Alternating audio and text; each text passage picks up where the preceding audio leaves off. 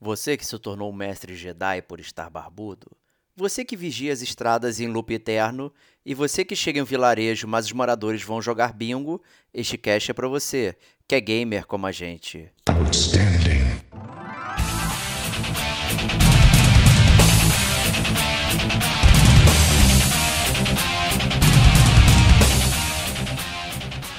Diego Ferreira. Existe um modo fácil que eu não estou jogando antes que eu seja acusado. Rodrigo Estevão. Eu adoro essa roleta viciada, cara, eu adoro. Diego Domingues. Salvo engano, essa parada da postura não tinha não, né? Eu tô memória de alface aqui. Pedro Meirelles. Fez comprar o console, tinha guardado uma boa grana, né? Aí...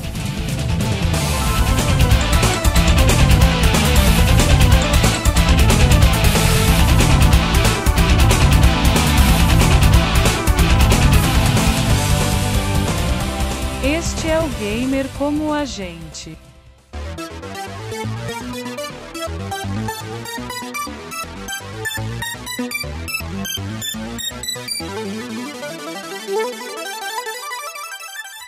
Olá amigos e amigas gamers, sejam bem-vindos a mais um podcast do Gamer Como a Gente. Eu sou o Diego Ferreira e estou na companhia de Rodrigo Estevão. Salve, salve amigos do Gamer Como a Gente. Eu tenho certeza que se o Discord deu flatline em mim, o Diego ele vai corrigir com o meu áudio sozinho, cara. Eu amo esse flatline, é muito bom. É isso, cara. O Discord não tá preparado para as minhas entradas sensacionais, cara. Limitador de áudio. Saudades do Gamer Como a Gente. Uma semana é muito para mim, cara. Fico com muita saudade e finalmente estamos de volta para alegrar todas as gerações gamers que escutam a gente. É isso aí. Considero, inclusive, que a gente tá gravando há menos de uma semana, né? Porque semana passada fizemos extraordinário. Não, cara, a gente tá gravando, literalmente, a gente gravou o quê? Na quinta? Quinta, é. A gente tá gravando, a última gravação há 4 dias, então. Estamos gravando na segunda, é isso aí. Mas parece que é uma semana, saudade é imensa. Cara, passou um dia, já parece que é uma semana, cara. É isso aí, é isso aí. Também estamos com outro Rodrigo aqui, nosso amigo Diego Domingues. Fala galera, muito tempo longe aí, nem muito, né, mas estamos de volta pra falar de Saberemos Logo. Que isso, né? Só surpresinha. E também Pedro Meirelles, o Pedrão, seja bem-vindo. Valeu, salve pessoal gamer, tudo bom aí? Bom tá de volta, e aí ó, vou falar sobre o quê? Só quem viu a capa já sabe, né? Da capa aí, não cara. Sei, quem viu a capa e viu a live, aí. Quem tá... Eu gosto muito desses gamers que escutam podcast sem olhar a capa, cara. Eles vão só confia, saiu um novo, né? Eles dão um play, nem olha a capa e vai, cara. É isso aí. Adora. Tá certo. Então estamos aqui com mais um Detonando Agora, a grande atração aqui do Gamer Como a Gente, que o Stevox adora explicar pra galera que acabou de chegar. Então, galera, sejam bem-vindos. Vocês estão aqui escutando mais um Detonando Agora. Quem é velho de guarda do Gamer Como a Gente deve estar acostumado já a escutar essa explicação, mas não custa nada perder aqui alguns segundinhos falando para quem é novo, né? O Detonando Agora é a atração onde a gente fala sobre os jogos que nós estamos detonando agora, né? Então é bem autoexplicativo, né? Ao contrário dos nossos podcasts de resenha, em que a gente realmente faz um deep dive nos jogos, em que a gente vai a fundo, em que a gente tem zona de spoilers, né? Isso não acontece no Detonando Agora, né? A gente, na verdade, o Detonando Agora, a gente gosta de falar que se assemelha muito a uma conversa de recreio com seus colegas, né? Você tá jogando aquele jogo, às vezes a gente nem terminou de jogar o jogo, às vezes tá começando o jogo agora, o seu amiguinho pergunta para você o que você acha do jogo, você dá aquelas suas impressões sobre o jogo, né? Você, obviamente, não quer estragar a jogatina do seu amiguinho, que você quer que ele jogue com você, né? E aí você não vai dar spoilers para ele, né? Então aqui também vocês podem escutar tranquilos que não vai ter nenhum spoiler. Ao mesmo tempo, se o jogo que você está jogando é muito ruim, você quer salvar o seu amiguinho, e aí você vai falar para ele, cara, olha só, esse jogo que eu tô jogando é um cocô, não jogue, né? Não gaste seu rico dinheirinho. Isso também serve aqui pro Detonando Agora, já aconteceu, né, muitas vezes da gente falar que ó, esse jogo aqui realmente não vale a pena, pra gente tentar salvar os nossos amiguinhos e os amiguinhos gamers que estão escutando, né, de tomar esse tirumbaço na cara e gastar o precioso dinheiro gamer à toa, né? Então ele acaba funcionando, como eu gosto de falar, como uma recomendação ou desrecomendação dos jogos. Então é isso, um bate-papo leve, descontraído, falando sobre os jogos que nós estamos jogando. É isso aí. E aí a gente usa aqui um Random Number Generator, um RNG, para saber quem vai ser o primeiro sorteado aqui da noite. Né? Então vou apertar o botão aqui que vai rodar. Ih, caramba. Caiu no próprio Stevox, olha aí. Cara, Stevox, cara. Eu adoro essa roleta viciada, cara. Essa roleta é muito viciada. Então vamos começar com o Stevox, o que você está detonando agora.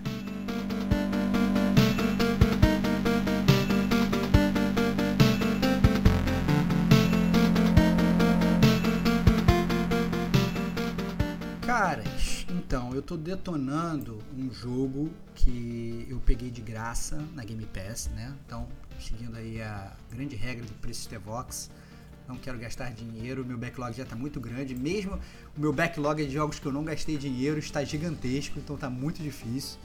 E aí eu abri a minha Game Pass e tinha um jogo lá que eu já tava pra jogar há um tempo, que foi um dos jogos mais aclamados de 2021, que ele lançou, um jogo indie, ganhou vários prêmios, todo mundo falando que o jogo era fantástico. E eu enrolando, enrolei durante 2021 inteiro, durante 2022 inteiro, chegou agora no meio de 2023, falei, não, calma aí, essa dívida gamer ela tem que ser sanada, né, o meu Serasa Gamer já tá no meu pé, meu nome já tá negativado, eu tenho que jogar Loop Hero.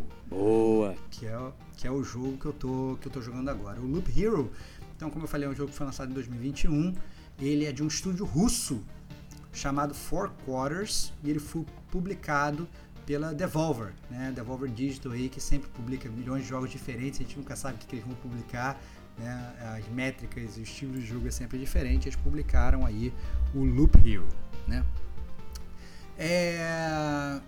Como explicar Loop Hero? Né? Deixa eu ver como é que eu vou fazer. Essa é uma boa pergunta, porque eu nunca entendi como funciona Loop Hero. Eu lembro que a Kate já recomendou, falava que jogava no Switch, né? Se amarrava. Eu nunca vi vídeos porque eu não queria estragar a surpresa, mas as fotos que eu vi, eu não compreendi, cara, o jogo.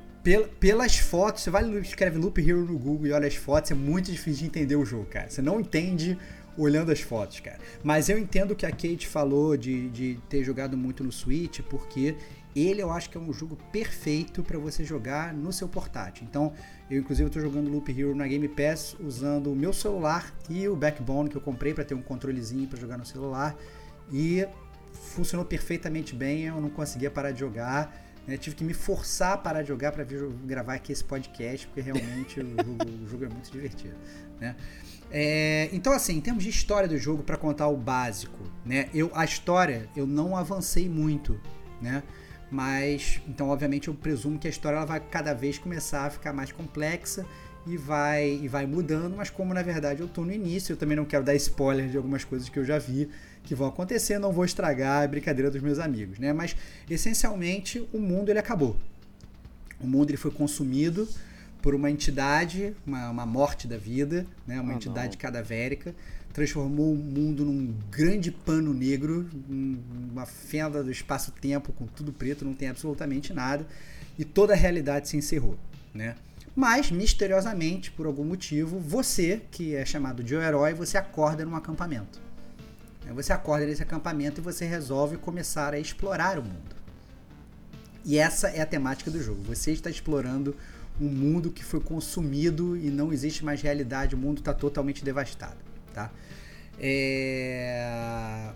Então, o Loop Hero, ele é um jogo roguelike, ele é um jogo que toda vez que você vai fazer uma run, ela é totalmente randômica, tá?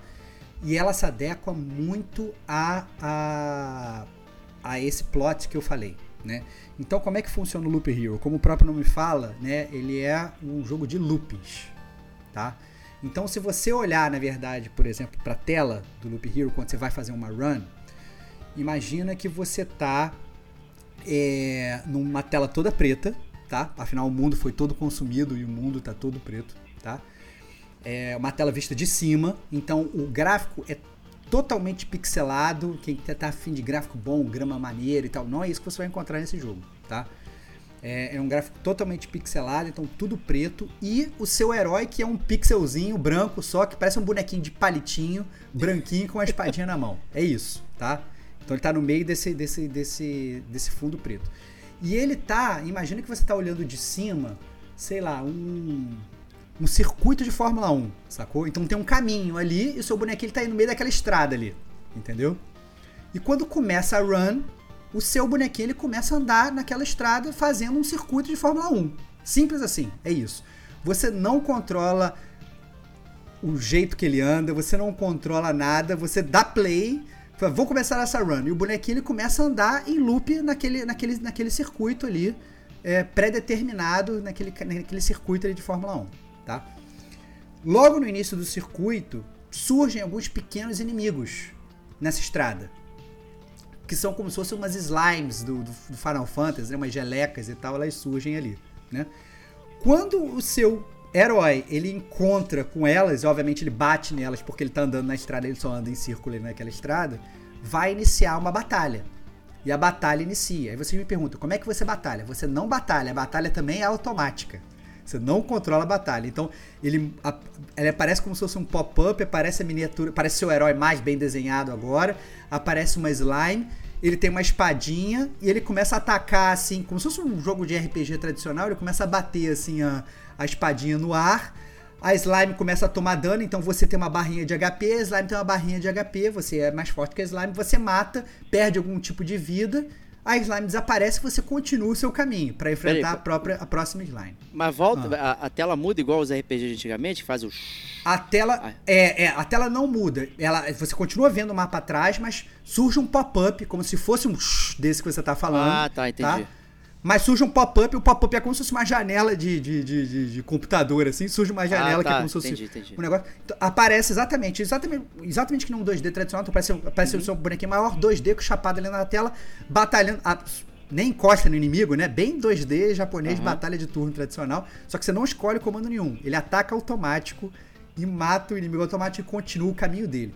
Aí é DPS mesmo, né? Quem tem Isso. mais DPS ganha, né? Quem tem mais DPS ganha, né? Tá. E aí ele continua o loop dele enfrentando outras slimes. Aí você, obviamente, né, Diego, vai me perguntar, porra, o que eu jogo então? Eu tô vendo só o inimigo... O que eu ganho enfrentando os inimigos também. É, exatamente. E aí é que o jogo começa, né? Porque o que acontece? Quando você mata o inimigo, né? Você ganha recompensas. E essas recompensas, elas, na verdade, elas são... As primeiras recompensas que você ganha são cartas de território. Então, você ganhou, você vai ter... O seu boneco, ele continua lá andando. Você matou a primeira slime e você ganhou, por exemplo, uma carta de uma montanha. Ou uma carta de um prado. Ou uma carta, sei lá, de um cemitério. Então, você, como na verdade você está numa jornada para reconstruir o mundo, o que você tem que fazer? Você tem que plugar essa carta naquele cenário todo preto que está ali em volta. Então, você literalmente começa a construir o cenário... em volta daquela pista, daquela estrada que tá ali, né? Então, sei lá, você pegou uma carta de uma floresta, você vai e bota uma floresta ali do lado do teu negócio. E cada carta, ela gera benefícios ou malefícios para a jornada do seu herói. Então, por exemplo, você botou a carta de uma montanha. A carta da montanha, ela recupera a energia do herói quando ele completa o loop. Ela recupera um pouquinho da energia do herói quando ele completa um loop. Quanto mais montanhas você botar, mais energia do seu herói ela vai recuperar após um loop, após uma volta ali naquele circuito. Se você botar, por exemplo, um cemitério, que fica... O cemitério você é obrigado a botar em cima da estrada. Isso quer dizer que o seu herói, em algum momento daquele loop dele, vai ter que cruzar um cemitério. E aí, o inimigo que ele vai encontrar lá dentro, talvez ele possa encontrar um esqueleto. Ele não vai encontrar uma slime, e o esqueleto ele vai ser mais poderoso. Entendeu? Então, você vai pegando cartas de prado, você vai pegar a carta de um obelisco, de um farol gigantesco para você botar, você vai pegar cartas de floresta, você vai pegar cartas de pântano, e com isso você começa a popular todo aquele cenário ali à sua volta, e com isso você vai literalmente modificando a jornada do seu herói.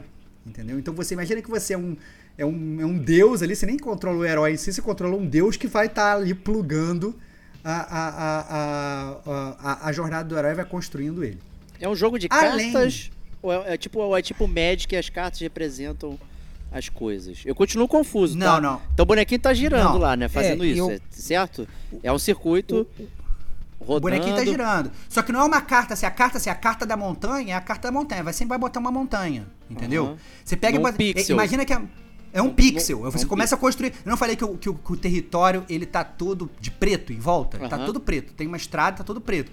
Quando você plugar uma montanha, vai aparecer uma montanha ali, ou naquele pixel que você decidiu plugar uma montanha. Se você quiser botar uma montanha do lado de uma outra montanha, vai ficar como se fosse, né, uma cadeia de montanhas, entendeu? Uma cordilheira. Uma cordilheira. Se você, na verdade, botar, acho que, salvo engano, 6 montanhas juntas, ela vira um pico do Everest gigantesco, só que aí esse pico do Everest, por exemplo, ele gera uma harpia, porque as harpias, elas moram no alto de montanhas altas, então ela vai sair voando e ela vai te enfrentar em determinado momento. Interessante, entendeu? Isso. Tem que pesar, então, né? Tem que pesar, não é? Vou começar a botar montanha aqui desesperado. Cara, talvez não vale a pena você fazer isso, entendeu? Legal, hein? Então...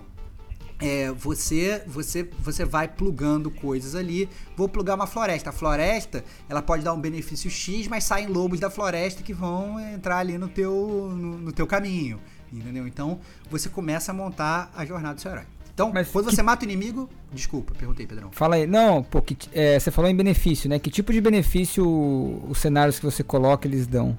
Então por exemplo, como eu falei, o exemplo da montanha. A montanha... Uhum. Ela regenera um pouco da vida do seu personagem a cada ciclo que ele completa. Então, ele tem, tem 300 de HP. Se você botou uma montanha, ele vai recuperar 1 de HP a cada ciclo. Um exemplo, entendeu? É um número pequeno, né? Recuperar o HP todo, entendeu? Então, cada carta ela vai ter, ele te explica que você vai ter um malefício, um benefício, que à medida que você vai botando. Além, então você matou o inimigo, você vai ganhar essas cartinhas que você vai populando, né? Além dessas cartas, você ganha também equipamentos para equipar no seu personagem como um bom RPG. Então, você matou um inimigo, você vai ganhar uma espada, você vai ganhar uma armadura, você vai ganhar uma bota, você vai ganhar um escudo e tal, não sei o quê. E todos esses equipamentos, eles têm também atributos.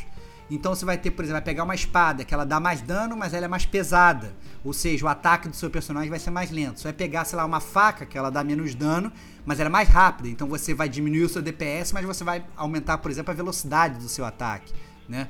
Você vai pegar, um escudo, uma armadura, que ela aumenta muito a sua vida, por exemplo. Então, a sua vida que antes começou, tô dando um exemplo, né? Já um exemplo que eu dei. Começou como 300, ela vai passar a ser 500. Entendeu? Porque você botou uma puta armadura. Então você consegue aumentar mais dano. Então, isso tudo você vai fazendo sem parar. Então, caiu a armadura, ao mesmo tempo surgiram as cartas, o seu bonequinho ainda, já tá andando ali, você tá equipando as coisas, você tá botando coisa no cenário, seu bonequinho andando, ele não para de andar, entendeu? Ele tá andando ali e você vai equipando as suas armas, equipando e vai literalmente montando o cenário, tá? Outra pergunta, por mal interromper. A run acaba quando você termina o percurso? Quando ele termina de rodar? Não, vou chegar lá. Então, imagina que o percurso é infinito. Então, você tá sempre ali, rodando aquilo ali sem parar. Tá? Então, vou chegar à terceira coisa que você ganha quando você mata o inimigo. Então, você ganha... armas, você ganha as cartas pra montar o cenário, você ganha recursos, tá? Então você vai, você vai ganhar ferro, por exemplo, tá? Tô dando um exemplo. Quando você completa o loop e volta pro seu acampamento, porque naquela estrada tem um botãozinho, tem um pixel daquela estrada que é sempre o seu acampamento. Quando você completa um loop, completa uma volta ali naquele circuito, sempre abre um pop-up que ele fala, você quer iniciar um novo loop ou você quer voltar para o seu acampamento? Ele sempre te pergunta. Completou o loop, ele fala, o que você quer fazer? Se você decidir voltar para o seu acampamento, o que você faz? Você pega todos aqueles recursos que você coletou, você volta para o seu acampamento e aí você vai dar upgrade no seu acampamento. Você vai conhecer NPCs no seu acampamento, você vai montar... eu precisava, de 3 blocos de feno e 4 bolas de ferro para eu montar uma cozinha no meu acampamento. Você montou uma cozinha, essa cozinha ela vai te dar perks definitivos e para sempre que você não perde para sua próxima run. Entendeu? Então você completou o loop, você tem sempre uma você sempre te pergunta, você quer voltar pro seu acampamento? Caso você decida voltar pro seu acampamento, quando você falar, ok, já deu o upgrade de tudo, vou voltar pro meu próximo loop agora, o loop reseta. Você perde tudo que você construiu, perde todas as suas armas e você recomeça o loop. Ou seja, o que você tem que fazer? Você tem que tentar ao máximo maximizar os recursos que você vai pegar ali, sem morrer, para você voltar pro seu equipamento, pro seu acampamento com todos os recursos, tentar upgradear ele ao máximo para depois você iniciar um novo ciclo. Então, quanto mais voltas você conseguir dar sem morrer, é o seu grande objetivo. À medida que você vai... Ah, beleza. Então, beleza. Se em determinado momento do seu loop, você tá no meio do seu percurso, mas deu ruim, você vai morrer. Eita. Você pode selecionar uma opção de voltar rápido pro seu acampamento. Você volta rápido, só que obviamente você perde uma parte dos seus recursos. Você não volta com tudo que você coletou. Cara, eu morri. O que acontece? Aí você perde uma parte ainda maior dos seus recursos. Você volta pro seu acampamento com praticamente nada. Mas suspeito então, que você não perca os upgrades que você fez no acampamento. Não, né? Os upgrades que você faz no acampamento são sempre seus, né? Então, por isso eu tô falando, é um roguelike totalmente... ele é punitivo de alguma forma, mas ele é totalmente tranquilo. O que você faz upgrade, ele tá sempre seu. Então, lá no seu equipamento você vai construir várias coisas, vai dar upgrade em várias coisas, vai desbloquear classes novas pro seu herói, vai desbloquear jeitos novos de jogar, né? E com isso tudo. Uhum. Sendo que, aí voltando pro seu loop, né? Você começa a botar as cartas, você começa a construir o cenário começa a ficar mais robusto. Você constrói prados verdejantes, você constrói montanhas maravilhosas, você constrói um castelo de vampiro do lado da sua estrada, que vão surgir vampiros que vão invadir o seu caminho. Você constrói 1 milhão de coisas, tem 1 milhão de bichos, o negócio tá coisa. Cada carta que você bota no mapa, ele aumenta uma barra de boss. Você tem uma barra lá que fala boss. Então você botou uma carta, ela aumenta um pouquinho. Quando essa barra enche, você enfrenta o boss. Entendeu? Então, essencialmente, você, à medida... O jogo, obviamente, já é parametrizado. Quando ele fala assim, cara, quando você tiver um X número de cartas, você já tá pronto para enfrentar esse boss e você pode enfrentar o boss. Entendeu? Se você quiser. Você passa, o boss, ele na verdade, ele fica no seu acampamento. Então, quando você chega no acampamento, ele fala, ei, você quer começar mais um loop ou você quer voltar pro acampamento? Né? E aí você tem a opção de, ou você quer enfrentar o boss. Aí você pode, na verdade, enfrentar o boss, ou então continuar, na verdade, rodando ali, né? Sabendo que, obviamente, a cada vez que você roda, tudo aquilo ali vai ficando mais difícil, né? Você vai ganhando melhores equipamentos, porque os inimigos vão ficando mais difíceis também, né? Mas tudo ali ao seu redor começa a ficar cada vez mais difícil, e você fica naquele jogo sempre de risco-retorno, né? O que você quer? Você quer enfrentar um boss? Você quer matar inimigos? Você quer voltar pro seu acampamento e construir mais coisa? Pô, já tenho os recursos necessários que eu precisar pra construir aquela bando de coisa no acampamento, mas o boss tá querendo ir à minha frente. Imagina eu ter que reiniciar esse curso, ter que fazer isso tudo de novo. Será que eu quero? Mas talvez valha a pena, porque eu vou evoluir as coisas lá dentro e talvez no meu próximo percurso eu tenha vários perks maneiros, que eu não sei quais são e tal. Então, é tudo é um jogo que você em nenhum momento se sente que você tá perdendo muito, né? Você nunca faz, putz, cara, tô me ferrando aqui nessa run e tal, não sei o que. Eu sempre achei que eu tava, até quando eu decidia voltar pro acampamento, eu falava, pô, tá suave, né? Consegui evoluir algumas coisas, tô continuando a minha run aqui. Não, outra coisa... Falei. Depois eu falei. Não, falei, Diego, falei. Não, é que eu continuo confuso com a visualização, tipo, quando você volta pro acampamento, aí tu vai pro loop de novo, você... volta para as mesmas coisas que você colocou, ele começa circuito novo. Não, perde tudo. Perde um circuito novo. O circuito muda, fica tudo preto de novo. Ah, tá. Você começa com 0 equipamentos, 0 espada, 0 escudo, 0 tudo. Né? Você só pega os seus perks de acampamento, né? Uhum. Por exemplo, você foi lá, você construiu, sei lá, uma cozinha no seu acampamento. Ah, você construiu uma cozinha, você passa a levar uma potion para sua próxima run, que ela recupera um pouco da sua vida. Tá. Acabou. Beleza. Entendeu? Entendi. Entendeu? Então é por isso que eu tô falando. Às vezes, por exemplo, quando você tá com um personagem, você achou uma arma maneira, você achou uma armadura maneira, você achou uma bota maneira. Cara, se bobear, vale a pena você enfrentar o boss, porque você não sabe. Você achou uma espada que te dá regen. Você bate no inimigo e você recupera a vida. Caraca, talvez valha a pena você enfrentar o boss nessa run. Entendeu? Vale a pena você arriscar todos esses recursos que você acumulou pra enfrentar o boss. Você não sabe se na próxima run você vai conseguir um equipamento tão legal. Entendi. Entendeu? E o circuito ele é sempre diferente, no caso, né? A Fórmula 1 é... O circuito é sempre... A Fórmula 1 é sempre diferente. Então o circuito é sempre diferente.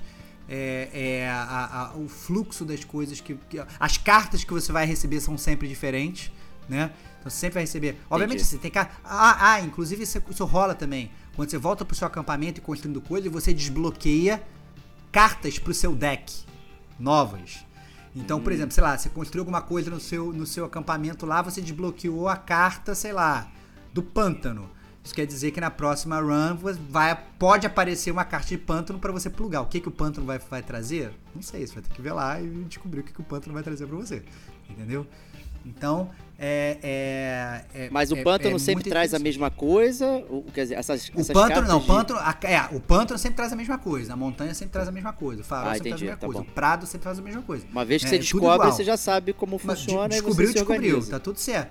Tá tudo certo. Aí você vai assim, vou começar a minha próxima run, essa próxima run eu quero só levar essas cartas aqui. Porque é importante você, por exemplo, levar cartas que trazem inimigos pra você, né? Porque são os inimigos que vão fazer você evoluir.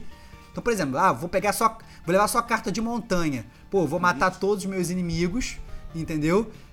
Vai botar só montanha, eu vou ficar com... Toda vez que eu completar um loop, a minha energia vai recuperar. Mas quando você for enfrentar o chefão, por exemplo, você vai botar 1 milhão de montanhas, você vai encher a barra do boss com montanhas, você não vai ter enfrentado inimigos difíceis. Então você não vai ter um equipamento maneiro. E aí você não vai conseguir matar o boss, sacou? Então você tem que botar dificuldade. Mesmo quando você tem que botar benesses na sua jornada, você tem que botar dificuldade na sua jornada. E cada vez que você restarta o loop, você zera tudo aquilo que você criou. Entendeu? Entendi.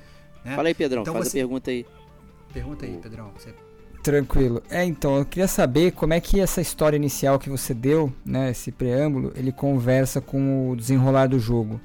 Né? Se ele mostra alguma coisa disso ou se é meramente uma pincelada, um plano inicial que ele dá, ou se você tem mais desenrolar disso, se os NPCs que você conversa no equipamento falam alguma coisa, por exemplo.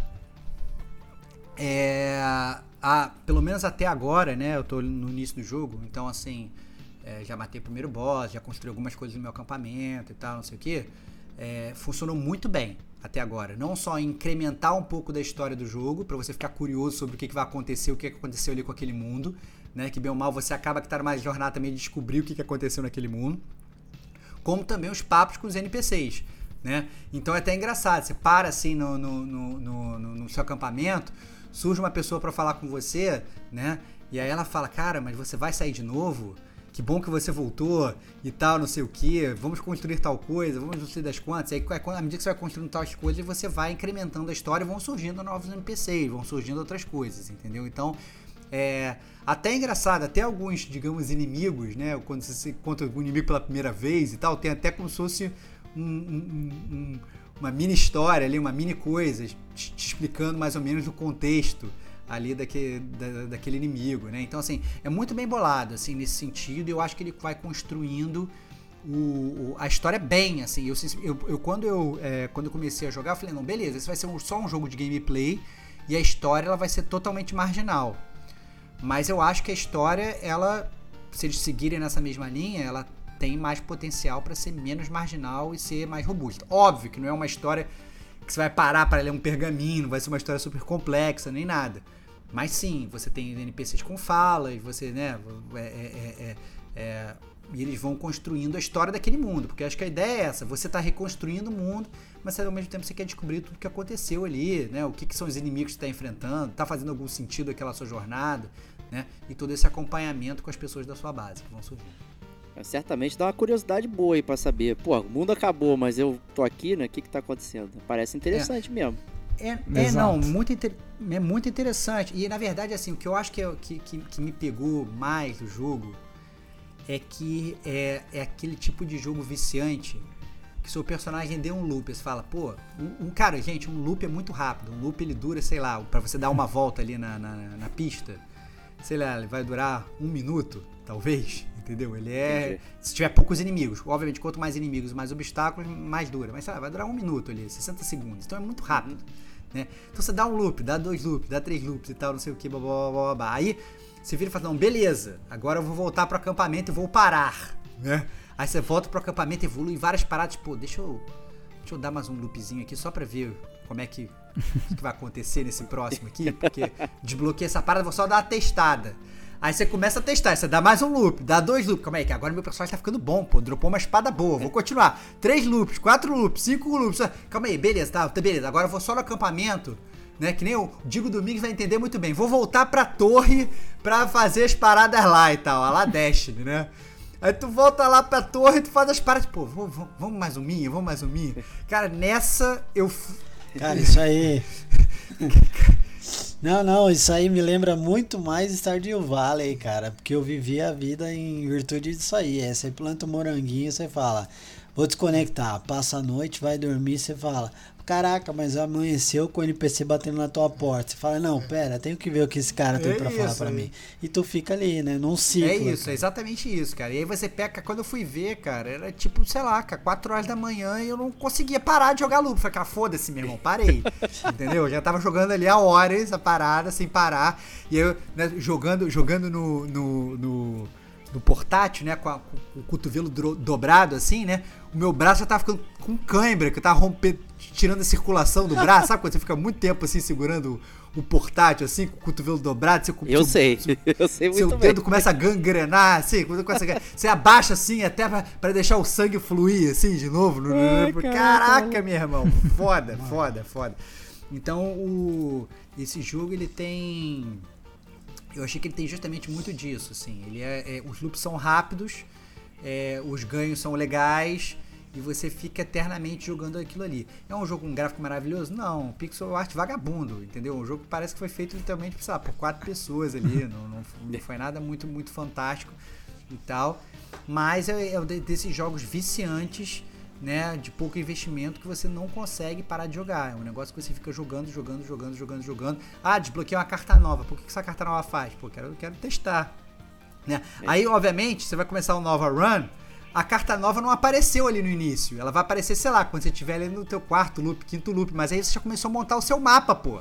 Aquele mapa tá maneiro, você quer continuar a montar aquele mapa. Pô, cara, foda-se, vou continuar. Aí você continua, você não para o teu loop nunca, entendeu? Então ele tem esse lado de você ficar eternamente rodando, que eu achei muito complicado, porque é realmente muito legal de jogar.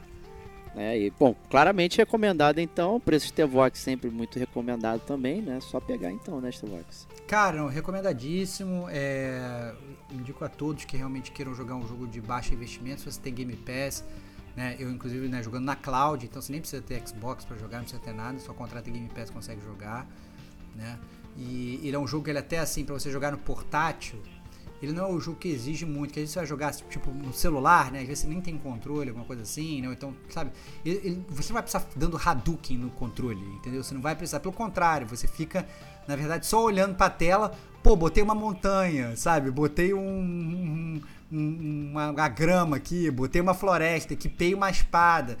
Você não tem que ficar preocupado com fazer milhões de comandos, uma batalha de turnos, não é isso, entendeu? O teu personagem vai batalhar automático, ele vai andar automático, você não tem que ter um reflexo absurdo, entendeu? Você vai só montando o cenário, parece que é um jogo de construção, né? Você vai montando o cenário e montando e equipando coisas no seu personagem, ele fica ali rodando em loop sem parar, entendeu? Então, ele é muito tranquilo, né? Não exige um reflexo absurdo, né? Não exige uma grande coisa. Você só tem que pensar realmente, poxa, vale a pena eu botar esse inimigo aqui pra enfrentar o meu personagem, né? Pô, tem um negócio lá que cada vez... E até aonde você vai posicionar uma determinada coisa, ela influencia na sua jornada. Então, por exemplo, tem um negócio lá que você bota que ele spawna sempre um baú do tesouro.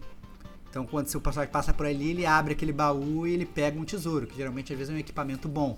Cara, vale muito a pena você pegar, botar esse baú do tesouro no início da sua jornada, do seu caminho, do seu loop, né? Porque você saiu do acampamento, já achou um baú do tesouro, achou uma espada maneira, vai ter mais força pra matar os seus inimigos, entendeu? Se você põe, por exemplo, esse negócio no final da sua run... Cara, você já se fudeu pra caceta com a tua espada vagabunda, que você pode não ter evoluído. Quando chegou ali no final da tua run, tu pegou uma espada. Porra, não vale a pena pegar uma espada maneira e logo depois voltar pro acampamento. Então, às vezes você começa a pensar como que eu vou botar essas cartas, aonde que eu vou botar essas cartas. Faz sentido eu botar esse cemitério aqui? Faz sentido eu botar um cemitério do lado da mansão do vampiro? Ou não? Entendeu? O que que pode gerar, o que que pode não gerar? Entendeu? Vale a pena eu botar várias montanhas juntas ou não vale a pena botar várias montanhas juntas? Se eu botar essa montanha do lado desse feno aqui, o que que acontece? Desse prado aqui, o que acontece? Podem acontecer coisas legais, entendeu? Então, você literalmente, você começa a construir o cenário, você começa a montar coisas, você começa a aprender a plugar suas cartas, né? Ah não, tem umas cartas que você vai plugar lá que faz com que o teu personagem ande mais rápido. Pô, vale a pena andar mais rápido nesse determinado ponto do circuito? Sabe, o que vai acontecer aqui se eu fizer isso, né? O que efeito isso vai ter nos inimigos também, né? Então assim... Tudo isso acaba modificando e mudando a sua jornada e a sua jornada fica sempre muito proveitosa. Então é muito legal, recomendo a todos, recomendadíssimo e não foi à toa que em 2021 ele foi eleito um dos melhores indies do ano e virou um jogo totalmente viciante, né? Eu tô agora sofrendo pra largar o Loop Hero pra jogar os jogos do meu backlog, tá sendo difícil. Boa, excelente então. Obrigado, agora isso. Eu acho que eu entendi, agora eu tô... Agora talvez, por exemplo, olhando, por exemplo, no Google, né? As imagens do Google por cima, assim, talvez fique mais fácil de compreender o que você tá vendo. Quando você olha assim por cima, você vê um negócio pixelado, assim, você não entende nada, parece uma lixeira de pixels, é muito poluído, assim. Né? Assim, a arte dele é poluída. Mas é que tá, é porque você não sabe, né? Mas depois que você bota, depois que você começa a jogar, faz sentido. Você entende, isso aqui é um caminho, isso aqui é uma montanha, isso aqui é uma castela, isso aqui é um inimigo. Você começa a entender à medida que você coloca, né? Mas no início, quando você não conhece, você começa a olhar ali, né? Você fala, cara, que parada é essa que eu tô botando, né? Pra você que tá botando, você já entendi o que é isso aqui, entendeu? E aí começa a ficar muito mais plausível e compreensível aquele cenário. Mas, obviamente, você nunca viu nada, você tá vendo só uma foto... ali colado, você não sabe que parada é essa, entendeu? Entendi. Não faz o menor sentido. Mas totalmente recomendado. Perfeito. É isso. Seguindo Detonando Agora, vou dar aqui o peão da casa própria, a roleta da alegria, e o grande sorteado foi Diego Ferreira. Que isso? Amigo. Que isso, cara. Tô... Nem parece que tá viciado essa roleta. Pô, não escolhendo o host do podcast. Meu amigo Batfufo, diga pra mim, cara, o que você está detonando agora?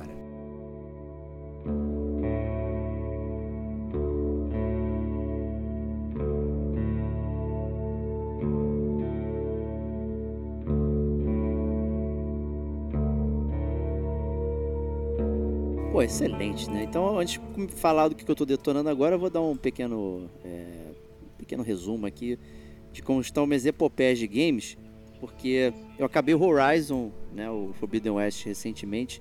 E fiquei um pouco... esse podcast, cara. Eu fiquei um pouco assim, cansado de jogos muito longos, muito gigantescos e blá blá blá. Então eu fui seguir o caminho da Kate, né? Comecei a pegar um monte de jogo indie de novo. Eu sempre joguei, né? Mas agora comecei a jogar mais ainda, comecei a experimentar um monte de coisa, né? E fiquei um pouco perdido. Até no jogo da Disney, que eu até comentei no news passado, da semana passada, né? Só que eu circulando pela Steam, olha quem diria, tava rolando a Ludo Narracon, né? Que era uma grande evento da Steam, né? Além de promoções, tinham eventos, tinham os desenvolvedores falando sobre jogos, streamers e tudo mais, só de jogo narrativo, né? Que é a minha seara, né? Parada que eu gosto bastante, né? E aí, entre muitas paqueras ali, fiquei circulando em vários, me deparei com esse aqui, que é o Road Warden, né? Que é um jogo que tava R$18, eu acho que ele ainda tá, inclusive, então pelo preço já me cativou. E era uma coisa que eu queria experimentar há muito tempo, que é uma aventura em texto, que eu nunca joguei uma aventura em texto antes, né? Apesar de jogar visual novel, né, e tudo mais. O nome é visual novel, então tem sempre a parte visual, não sei o que. E aqui as aventuras em texto, né, que até eram os RPGs primordiais, né, não tinha gráfico nenhum, né, era só aquele bloco de texto, você vai lendo e passando, né. E aí eu fiquei curioso para experimentar uma coisa moderna nesse sentido, e fui totalmente explodido, sabe? O jogo explodido realmente... de uma boa forma? De uma forma ruim, não, uma forma excelente, assim, sabe? O valor de produção do jogo é sacanagem. R$18 é muito barato pra um jogo que tem muita coisa, assim. Porque a gente acha, o jogo tem muito gráfico, então vale muito, né? Tipo, porra, mas e o tempo que a pessoa gastou escrevendo? Que o core do jogo é a escrita, né? E aí lamento informar, infelizmente, que é um jogo que não tem em português, tá totalmente em inglês. É aquela parada, é feito por um time minúsculo, se bobear, acho que é uma pessoa só, né, que escreveu o jogo. Então, assim, pra ter a tradução, você teria que ter um público maior, né, tem aquela coisa toda, né, tem uma publicadora que trouxesse, né, e tudo mais. Mas é isso, tá? Cara, parei por acaso. R$18 aqui, né? Aí, R$18. Só tem Steam, tá, gente? Não tem pra console ainda, então ele tá realmente super nichado, e eu fui realmente experimentar essa parada. Primeira resenha de uma frase aqui: Road Warden é mais Witcher que o próprio Witcher, cara. Cara, me conta aí, cara, vai fundo, cara, vai lá. Então vamos lá. Aí, cara. Vamos lá. A premissa do jogo é o seguinte: você é esse guardião das estradas, né, o Road Warden, que vai pra essa península ali, seguindo os rastros do último Road Warden daquela região que desapareceu. É um tal de Asterium, né? E aí, então você chega lá, fica num acampamento e você tem 40 dias, tá, para resolver os grandes mistérios dali, entre esse que você foi incumbido a resolver, ao qual depois dos 40 dias você tem que retornar à grande cidade, né? E aí o jogo começa, né? Então, assim, premissa simples e tal, não sei o que. Realmente a premissa é muito simples, né? Tipo, o que aconteceu antes com esse cara? Né? E aí você vai descobrindo. E o que é interessante é esse timer, né? Porque o jogo ele é separado em dias, né? Então você tem lá dias e cada ação que você faz vai comendo pedaços do dia, tá? Então você se movimentar no mapa, conversar, comer, dormir, tudo isso vai impactando a passagem do tempo. Existe um modo fácil que eu não estou jogando antes que eu seja acusado. Não acredito, cara. Antes que eu seja acusado, que você pode ficar circulando livremente pelo mapa, né, sem ter esse tempo. Mas eu achei interessante ter essa questão do tempo ali, posicionando para poder movimentar a tua história. Então, você vai ter que escolher os caminhos que você vai seguir e tal, as linhas de raciocínio, né? Não dá para atacar tudo, né? Então vamos lá, como é que o jogo funciona, né? É uma aventura em texto, né? Então você vai ver um blocaço de texto. O que eu achei muito interessante é que o texto é acompanhado por uma imagem num pixel art bem bonito, assim, e tal. E é legal que ela vai se formando em muitas vezes. Se você está explorando uma dungeon, aí você fala, virou à esquerda, aí aparece, né? Ele vai construindo o mapa para você visualmente ali do seu lado, né? Se você está numa cidade, está explorando a cidade, ele vai construindo os blocos da cidade. Se você está numa floresta, ele mostra o pedaço da floresta onde você está, para você ter uma noção visual do que você está lendo, né? E aí isso é muito interessante. Eu gostei bastante dessa associação do texto com a imagem, para você conseguir se localizar, até mesmo para pesquisar coisas, tá? Porque tem muitos lugares no jogo ou personagens que você tem texto livre, né? Que essa era a minha curiosidade, inclusive, para aventura de texto, é ter o texto livre. O que eu escrevo aqui em determinado lugar, né? Você às vezes chega em uma casa, alguma coisa, e aparece lá, né? O que você está procurando? Aí tu fica, puta merda, e agora? Né? Aí tu fica digitando um monte de coisa, né? Para tentar descobrir. Aí você põe frase, né? Adjetivos, substantivos e tal, para tentar saber o que está acontecendo ali, né? E às vezes eu saio frustradíssimo porque não tem, né? Tipo, caralho, o que eu tô procurando? Caraca, você escreve um texto mesmo? Assim, texto mesmo, você digita, um teclado. Digita, isso. Então, vou dar um exemplo que é bem simples, né? Você chega numa espécie de caverna, né? E aí ela tá vazia, e ele aponta, não há portas, né? O chão é liso, não sei o que, não sei o que. né? Mas você percebe que tem alguma movimentação em determinado lugar que, né, que é estranha, né? Aí tu fica, tá bom. Aí aparece a caixa de texto livre, né? Aí, e aqui que eu vou escrever aqui agora? Eu botei Secret Door. Aí, porra, Secret Door, aí ele mandou secreta, assim, quase. Ele mandou quase, assim, quase, não é isso. Não tem uma porta. O que ele fala, não existe uma porta. Mas né? Pode ter alguma coisa secreta ali. Mas tem uma coisa passagem, secreta. É. Tem uma coisa secreta. Uma passagem. Aí eu botei Secret Passage, não tem.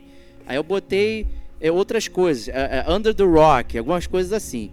Né? E a solução era Trap Door, que é o alçapão.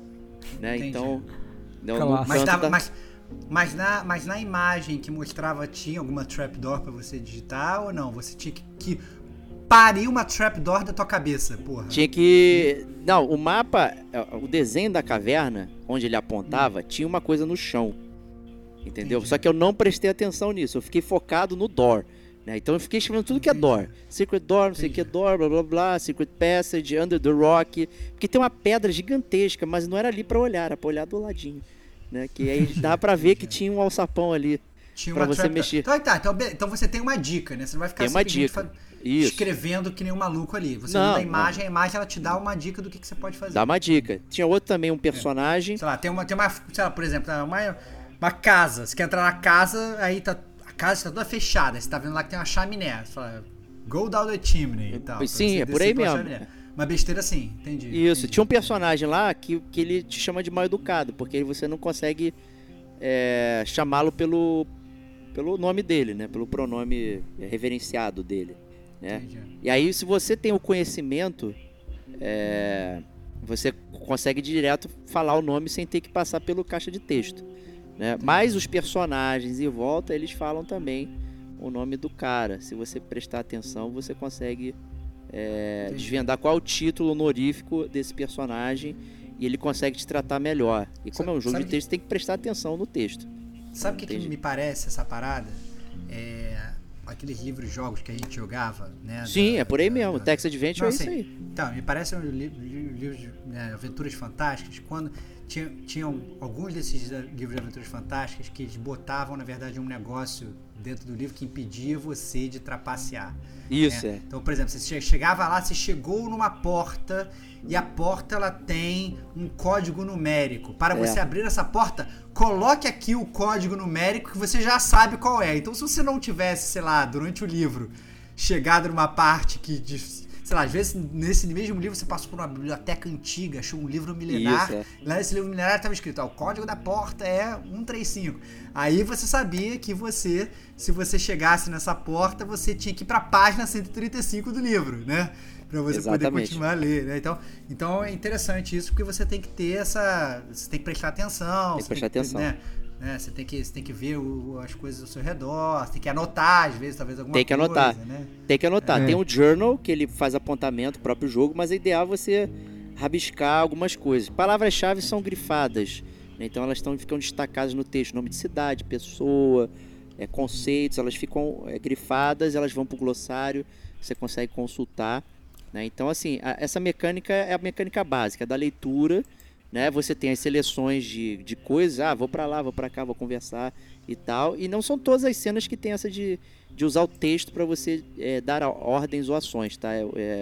Até agora, inclusive, pelo que eu joguei, tem poucas inserções desse tipo, tá? Que até fica bom, né? Que fica mais um salpico de coisa interessante do que propriamente uma barreira intransponível, né? Se você não sabe o inglês ou você nem entende o que você tá procurando, né? Tipo, o meu alçapão aqui e tal, você acaba não sabendo o que você vai escrever, né? E pode virar uma barreira um pouco chata, né? E em compensação, o jogo ele te dá múltiplas formas de abordagem, né? O que começa assim, quando você começa o jogo, você pode escolher a classe do seu personagem, né? Então ele tem o guerreiro, tem o mago e tem o estudioso, né? E aí cada um com a sua vantagem e desvantagem. Eu acabei optando pelo estudioso, né, que é péssimo na luta, porém ele é bom na conversa e no conhecimento prévio de várias coisas.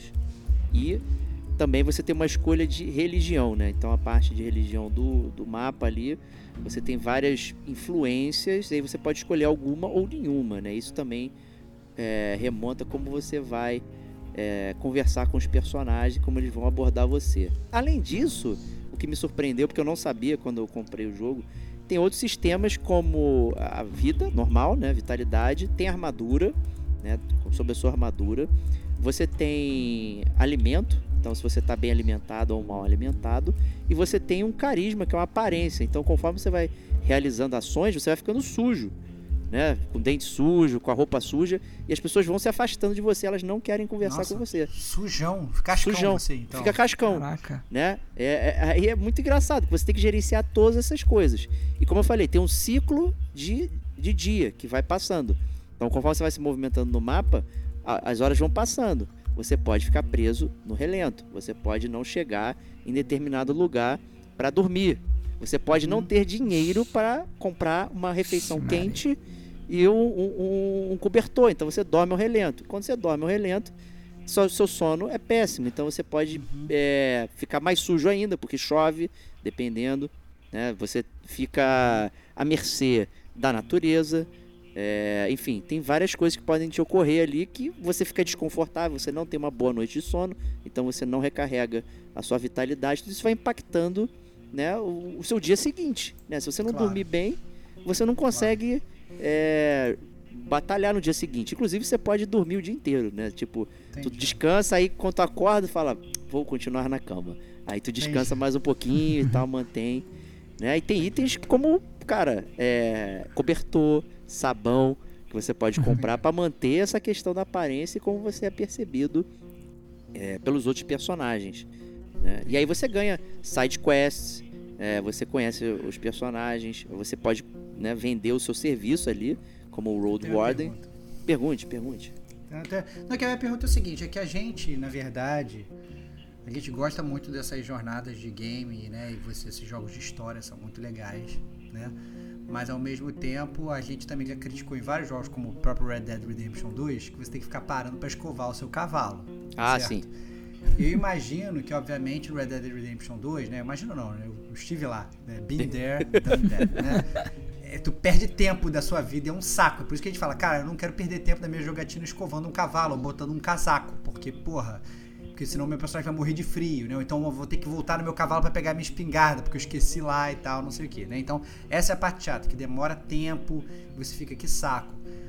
Eu fico imaginando um jogo desse, em que essas coisas são tão importantes, né? Eu imagino que, obviamente, sei lá, você tomar um banho, deve ser tão rápido quanto você apertou um clique. O que você quer fazer? Banho. Banho. É exatamente isso, um clique. É muito fácil. Mas, ao mesmo tempo, imagina, obviamente, você é um cara limpo, você quer tomar banho todo dia, né? Então, imagina, todo dia que você acorda, não, calma aí, agora eu vou, você dá um clique, escovar os dentes, tomar banho, ir ao banheiro. Ah, então, não funciona assim. Aí você fica 1 hora clicando as paradas, não é um saco isso? Como é que funciona, né? Então, não funciona assim.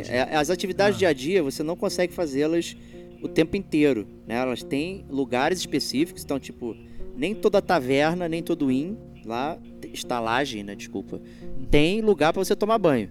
Nem todos os lugares de tomar banho são adequados, né? Ele pergunta, vou tentar tomar um banho, beber uma água. Aí tu pode se ferrar, tomar um dano, ficar caindo na lama, ter essas coisas. Então, assim, não são todos os cenários que permitem você se limpar e tomar banho, tá? Então, assim, não é acordou, tomar banho, recarrega tudo. Não, na verdade você nem precisa, né? Você pode continuar sujão, porque tem outras pessoas sujas também, entendeu? Tem um... Eu achei um viajante errante, né, que ele precisava de um favor, só que ele era muito imundo, ele não conseguia entrar nas cidades, então ele queria que eu fizesse uma parada para ele, e a recompensa que ele me dava era moeda ou uma jarra para afastar monstros. Dentro da jarra era xixi de troll, né, era isso que fedia pra caralho, né, e o cara carregava isso pra todo lugar. Aí eu comprei essa merda, pedi, né, porque afasta os monstros e o meu boneco não luta, né? Então tem essas paradas. Então, assim, essas coisas, elas são maneiras, são essenciais, dependendo de como você joga. Você pode jogar como um cara sujão, não tá nem aí, entendeu? Você vai lá e vai com a cara e na coragem. Tem outro sistema também de dado, né? Então, quando você tá em batalha, quando você tá em determinadas coisas, aparece um dadinho do lado da opção, e ali você não vê as suas chances de acertar uma coisa, né? Mas quando você clica ali, você está sujeito como é que é o nome? sujeito à aleatoriedade, né? Então você não sabe se vai ser bem... Ao RNG, você não sabe se vai ser bem sucedido com aquela instância ali do que você selecionou, né? Porque aí depende do equipamento, né? Depende de uma série de coisas. Então tem coisa, inclusive, que você não consegue passar, que você não tem determinado equipamento, né? Não tem um crossbow, não tem uma tocha, né? Não tem uma poção, enfim, né? Depende de como você tá andando. E a história é realmente muito legal, cara. Ela tem uma mitologia bem interessante. Fala aí, Pedro. Agora que você... Então, era isso que eu ia perguntar, cara. Se a história ela é linear nas escolhas, ou ela é... Não é. Pô, inclusive, legal. Na verdade, como o jogo tem esse limite de tempo, você pode jogar os 40 dias e não descobrir nada. Uhum. Né? Tipo, tu fica rodando o mapa perdido. 40 dias? Você já passou os 40 dias todos? Não passei. Não passei, mas pelo que eu li, você volta, vai embora, o jogo acaba e você tem lá o resultado das suas ações, né? Uhum. E aí tem outros que você não resolveu, fica pra sempre preso aquilo ali, né? E aí você teria que jogar novamente, né? Pra tentar... Né? Aí começa do zero, né, o jogo, aí uma nova jornada, né, e tal, e tentar fazer esse fio que ficou pra fora, né? Ou jogar no modo fácil, né? E aí você não tem o limite de tempo. Mas acho que é interessante você ter uma jornada onde você não consegue descobrir tudo o que aconteceu, né? Porque tem muita coisa, você tem um tempo limitado e você tem que ficar andando pra muitos lugares, e tem lugar que o seu personagem não consegue trafegar. O meu scholar, né, meu estudioso, ele tem lugar que ele não consegue. Eu não vou pra batalha, não caio dentro, entendeu? Normalmente eu me acovardo. Quando tem batalha, eu saio fora, saio correndo, vou fazer outra coisa. Não dá. O que é interessante como Scholar é que ele tem uma opção de utilizar a habilidade intelectual para verificar o entorno, né? Então isso muda as opções que você pode escolher. Você tem que lembrar de apertar o ícone específico para ele trocar as opções que você tá lendo de leitura, né? E aí ele, tem um inimigo atrás de mim, ele não sei o que e tal. Então isso ajuda também, é uma vantagem que eu consigo perceber o meu ambiente, mas eu não tenho vantagem nenhuma no combate, né? Então os personagens são bem definidos, né? O mago, ele tem magia, gasta MP, aí você vai ter outra dinâmica para recuperar o boneco, né? O guerreiro. Infelizmente, né? Já tem até a pergunta que eu acho que a resposta é não. Infelizmente não tem pra celular, né, essa parada. Não tem. Só tem PC. Seria ideal pra jogar em celular, né, só tem PC, só tem PC. Eu botei o computador do meu lado aqui, fiquei sentadinho, e eu esqueci de comentar. O texto e os cenários são acompanhados de músicas sensacionais, tá? Que são contextuais. Então você tá no momento de correria, um movimento de calma, de noite, de conversa. Caralho, a música acompanha assim, excelente, fora os efeitos sonoros, né? Tem chuva, tem animais, tem tudo ali, conversa, floresta, silêncio, né, com o grilo. Caraca, assim, super, super imersivo. Então o texto é muito bom, você tem a imagem do lado ali em pixel art bem detalhada para você perceber o seu entorno, ainda tem a música que acompanha. Eu fiquei muito surpreendido pelo jogo, eu adorei. Fiquei assim, sentado de fone, ouvindo a música e lendo e tentando desvendar os mistérios, sabe? E a história, assim, não dá pra revelar, não pode falar nada. Não, óbvio, esse jogo é o típico jogo que você não pode falar nada, porque senão você mata a história pra galera. Mata a história. O que eu posso dizer é que, você pode vender item importante, tá? Você pode perder coisa. E... coisas que não são... Isso você pode fazer, então cuidado com o que você vende. Porque eu vendi um item que eu tava precisando de dinheiro e ninguém queria me dar trabalho porque eu tava sujo, né? E aí falei, caralho, vou vender essa porra desse item aqui. Aí vendi. E aí, passado uns dias, eu abri uma side quest onde eu tinha que encontrar 3 pessoas desaparecidas. Uma delas era o dono desse negócio que eu achei lá atrás. E eu tinha vendido, então eu não tinha como provar que o cara tava desaparecido. Encontrei aqui um objeto dessa pessoa. Eu vendi a parada. Aí me ferrei. Pô, nossa, velho. Trouxa, cara. E aí não achou o cara. Não achou o cara nunca mais. Tá perdido pra sempre. Essa linha, né, um dos 3 desaparecidos, um deles tá sem conclusão. Porque eu vendi o objeto dele. Entendi. Que provava que ele tava em determinado lugar. Caraca, não pode nem falar, cara, eu fui trouxa e vendi, cara, me perdoa, isso? Não, eu falei, mas o cara não acreditou, entendeu? Porque eu não estava bem na fita. Tem como escrever lá, eu cara. Falei, pô, olha só, eu, não tem como escrever eu peguei lá, eu isso e vendi. Ele, tá certo, mas eu não sei se eu confio em você e tal. Aí, porra, maluco, aí me quebrou, porra, que merda. Entendi. Então, assim, essas paradas são muito surpreendentes, aí, eu achei, sabe? Oi, Digão, me fala uma coisa, cara. Jogos de leitura, assim, que demandam massivamente uma leitura, são muitos... pra mim é muito difícil jogar jogo assim, principalmente porque eu jogo muito tarde, né? Então eu acabo lá, jogando a parada. Como que tem sido a tua jornada, cara? Como que você tá fazendo pra encarar de forma produtiva o jogo? Tu joga ele joga cedo, na hora do trabalho. Finge que tá em reunião, tá a reunião de um lado, e o computador do outro enquanto ele joga. É isso, cara, é isso. Ah, o cara vai mandar um Teams pro trabalho, manda... Trapdoor. Cara lá. O cara. Não vou negar que no home office eu jogo no almoço, cara. Fatalmente eu jogo no almoço. Tem sido bem recorrente jogar no almoço. Tá? Mas é um jogo. Diego começa às 10h30. Acaba às 2h30. Mas assim, é um jogo que, por exemplo, eu consigo jogar com a Helena em volta, entendeu? Assim, ela não precisa.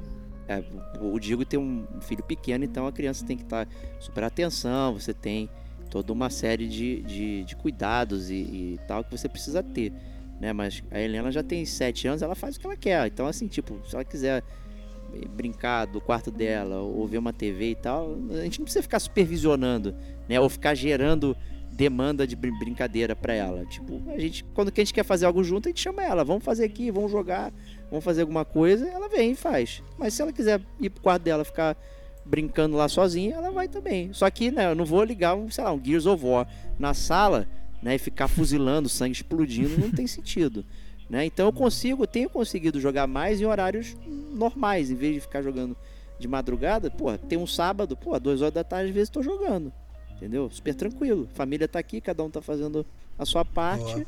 Né, e eu tô jogando. Esse jogo, inclusive, eu comprei ele na, sei lá, segunda passada, alguma coisa assim. E no sábado a gente teve uma festa, a gente voltou pra casa 5h30 da tarde, assim, eu tava cansado, todo mundo cansado, cada um foi pra um canto fazer uma coisa. E eu fiquei jogando até 8 horas da noite, de 5 até 8 horas. A Helena ficou vendo TV, a Adriana ficou vendo TV, hein, cada um na sua, entendeu? Caraca, 3 horinhas, cara. Aí sentei no sofá, pã, botei uma cervejinha do lado, jogando, a hora passando, porra, maravilha, cara. Amendoizinho, porra, sabe?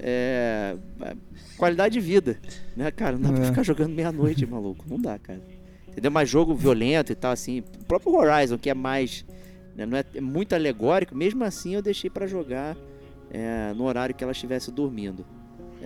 Só ficava assim no mapa, circulando, catando coisa, né? Tipo, aí eu ficava fazendo na frente dela, que ela ficava, ei, vai pra lá, não sei o que e tal, me ajudando aqui. Mas pra jogar mesmo, fazia à noite. Mas é isso, tem sido o meu segredo. Bom, aí pra... Recomendado. Eu entendo, assim, honestamente, eu entendo que é um super nicho, você tem que, porra, ter o horário pra dobrar. É nicho duas vezes, porque assim, né, tem só inglês. 20 vezes, porque assim, é só computador, só inglês, só texto. Isso aí realmente é nicho do nicho do nicho. Mas, cara, ele Pelo menos é barato. É barato, assim, eu faço uma equivalência dele do Citizen Sleeper, que é um que eu já recomendei pro senhor. Eu joguei, pô. Não, jogou, e assim, acho que eu nunca fiz o cast aqui, um Detonando Agora dele, mas foi um jogo que foi apaixonante também pra mim. Eu acho que ele é na mesma vibe. A gente falou dele aqui, não? Não, eu fiz no GCG Awards, que eu botei ele, mas eu não acabei não fazendo. Acabou passando o tempo. Mas continuo recomendando o Citizen Sleeper. E é nessa mesma vibe aí também. Então, nicho do nicho, bom preço. Se você acha que dá pra você encarar, pô, vai fundo, que é sensacional. É isso aí. Então, vamos prosseguir aqui. Então... com a RNG aqui, espero que não caia nem eu nem o Stevox de novo, né? Acho que não, né? Já era, não tem mais jogo, cara, fudeu. Não tem mais tempo de jogar, não tem mais jogo, cara, não tem mais jogo. Pois vou rodar aqui a roleta. Ih, tirou aqui, ó, caiu no Pedrão, hein? É contigo mesmo, cara. O que você está detonando agora?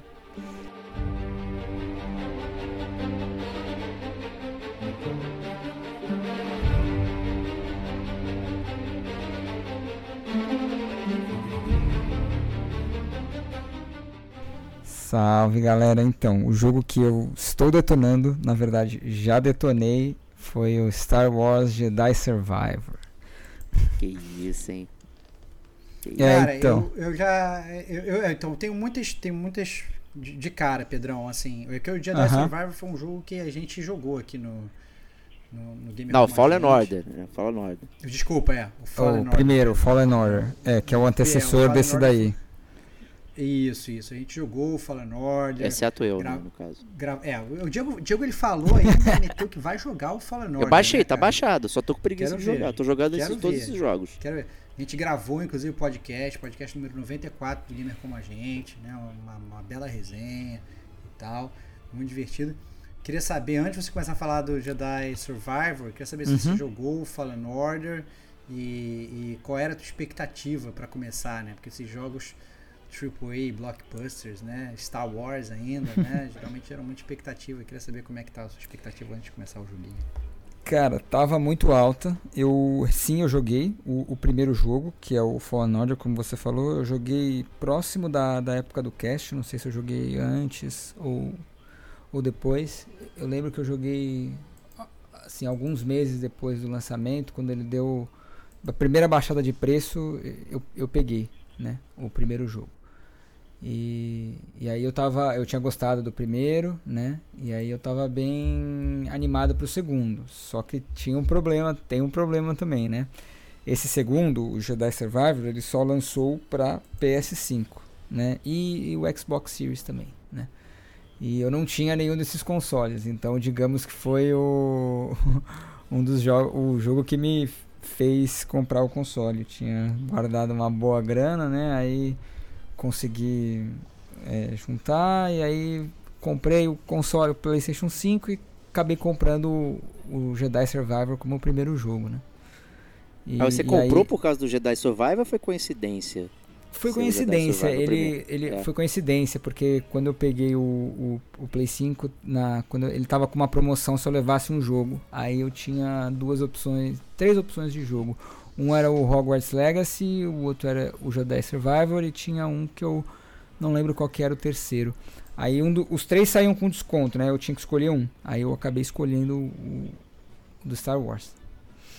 Justo. E aí preferi levar o Star Wars do que só levar o próprio console, né? Então aí...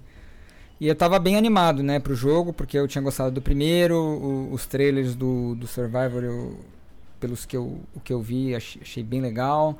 E eu achei que eles iam... Teve um bom tempo, eu achei, de desenvolvimento do jogo, né? Então eles não lançaram assim um ano depois, 2 anos depois. Eles deram um bom tempo, né, de desenvolvimento para poder lançar um jogo redondo, né? Poder lançar um jogo bem feito. E realmente foi isso que aconteceu, eu senti, né? Só falando um pouco do jogo, né? Ele se passa assim 5 anos depois do primeiro jogo, e ele meio que ele dá uma mudada, né, em como terminou o primeiro jogo, né? Então tem a tripulação da Mantis, né, que é a nave ali. Primeiro a gente segue, na verdade, o Cal Kestis, né, que, como a gente comentou no primeiro jogo, ele foi um padawan que sobreviveu ao expurgo, né? Que foi a chacina dos Jedis, né? Do terceiro filme. Então, todos esses dois jogos, né? Tanto o Fallen Order quanto o Survivor, ele se passa entre os episódios 3 e 4, né? Então, como teve a chacina dos Jedis, e o Cal Kestis foi um dos sobreviventes, né? Como a gente comentou no Fallen Order. E aí, durante o Fallen Order, né? Ele encontra vários outros personagens que ajudam ele na jornada, e eles fazem meio que uma mini tripulação ali no final do jogo, né? E aí, esse jogo de agora, o Survivor, esse ato de 5 anos desfragmentou essa mini tripulação que eles tinham feito, né? E aí cada personagem tinha um objetivo, né? Não sei o que, cada um preferiu seguir um rumo, né? E aí a gente começa com o Cal Kestis. Ele tá tentando enfrentar o Império, né? Então ele tá ali, assim, fazendo alguns trabalhos, né? de forma a eliminar a influência do Império, de forma a enfraquecer a ditadura que eles estão dominando a galáxia, né? Então, e aí alguns acontecimentos dentro do jogo fazem com que você reencontre sua antiga tripulação, né? Então, esse é mais ou menos... Em termos de... uma das coisas que eu mais gostei, Pedro, uhum, do primeiro jogo foi até essa questão da jogabilidade, né? Uhum. A gente brinca que uma das melhores coisas de ser Jedi é você ser Jedi, né? Aqueles golpes, aquelas coisas, aquele combate e tal. Essas coisas elas continuam iguais nessa continuação, eles mudaram muita coisa. Eu sei que a gente chegou até a comentar um pouco disso na live, né? Mas obviamente tinha muita gente que está escutando aqui que não pôde acompanhar, claro, a live. Queria saber o que você pode comentar assim, dessas mudanças que ocorreram, de como é que está o gameplay da parada. Ah, com certeza. Teve muita não mudança, mas assim, teve muito aprimoramento. Então, o que tinha de gameplay no primeiro jogo foi vezes 10, né? Então, agora, né? Então, assim, poderes Jedi foram multiplicados. Agora ele tem várias existências de sabre de luz. Eu não lembro se tinha tantas assim no primeiro jogo.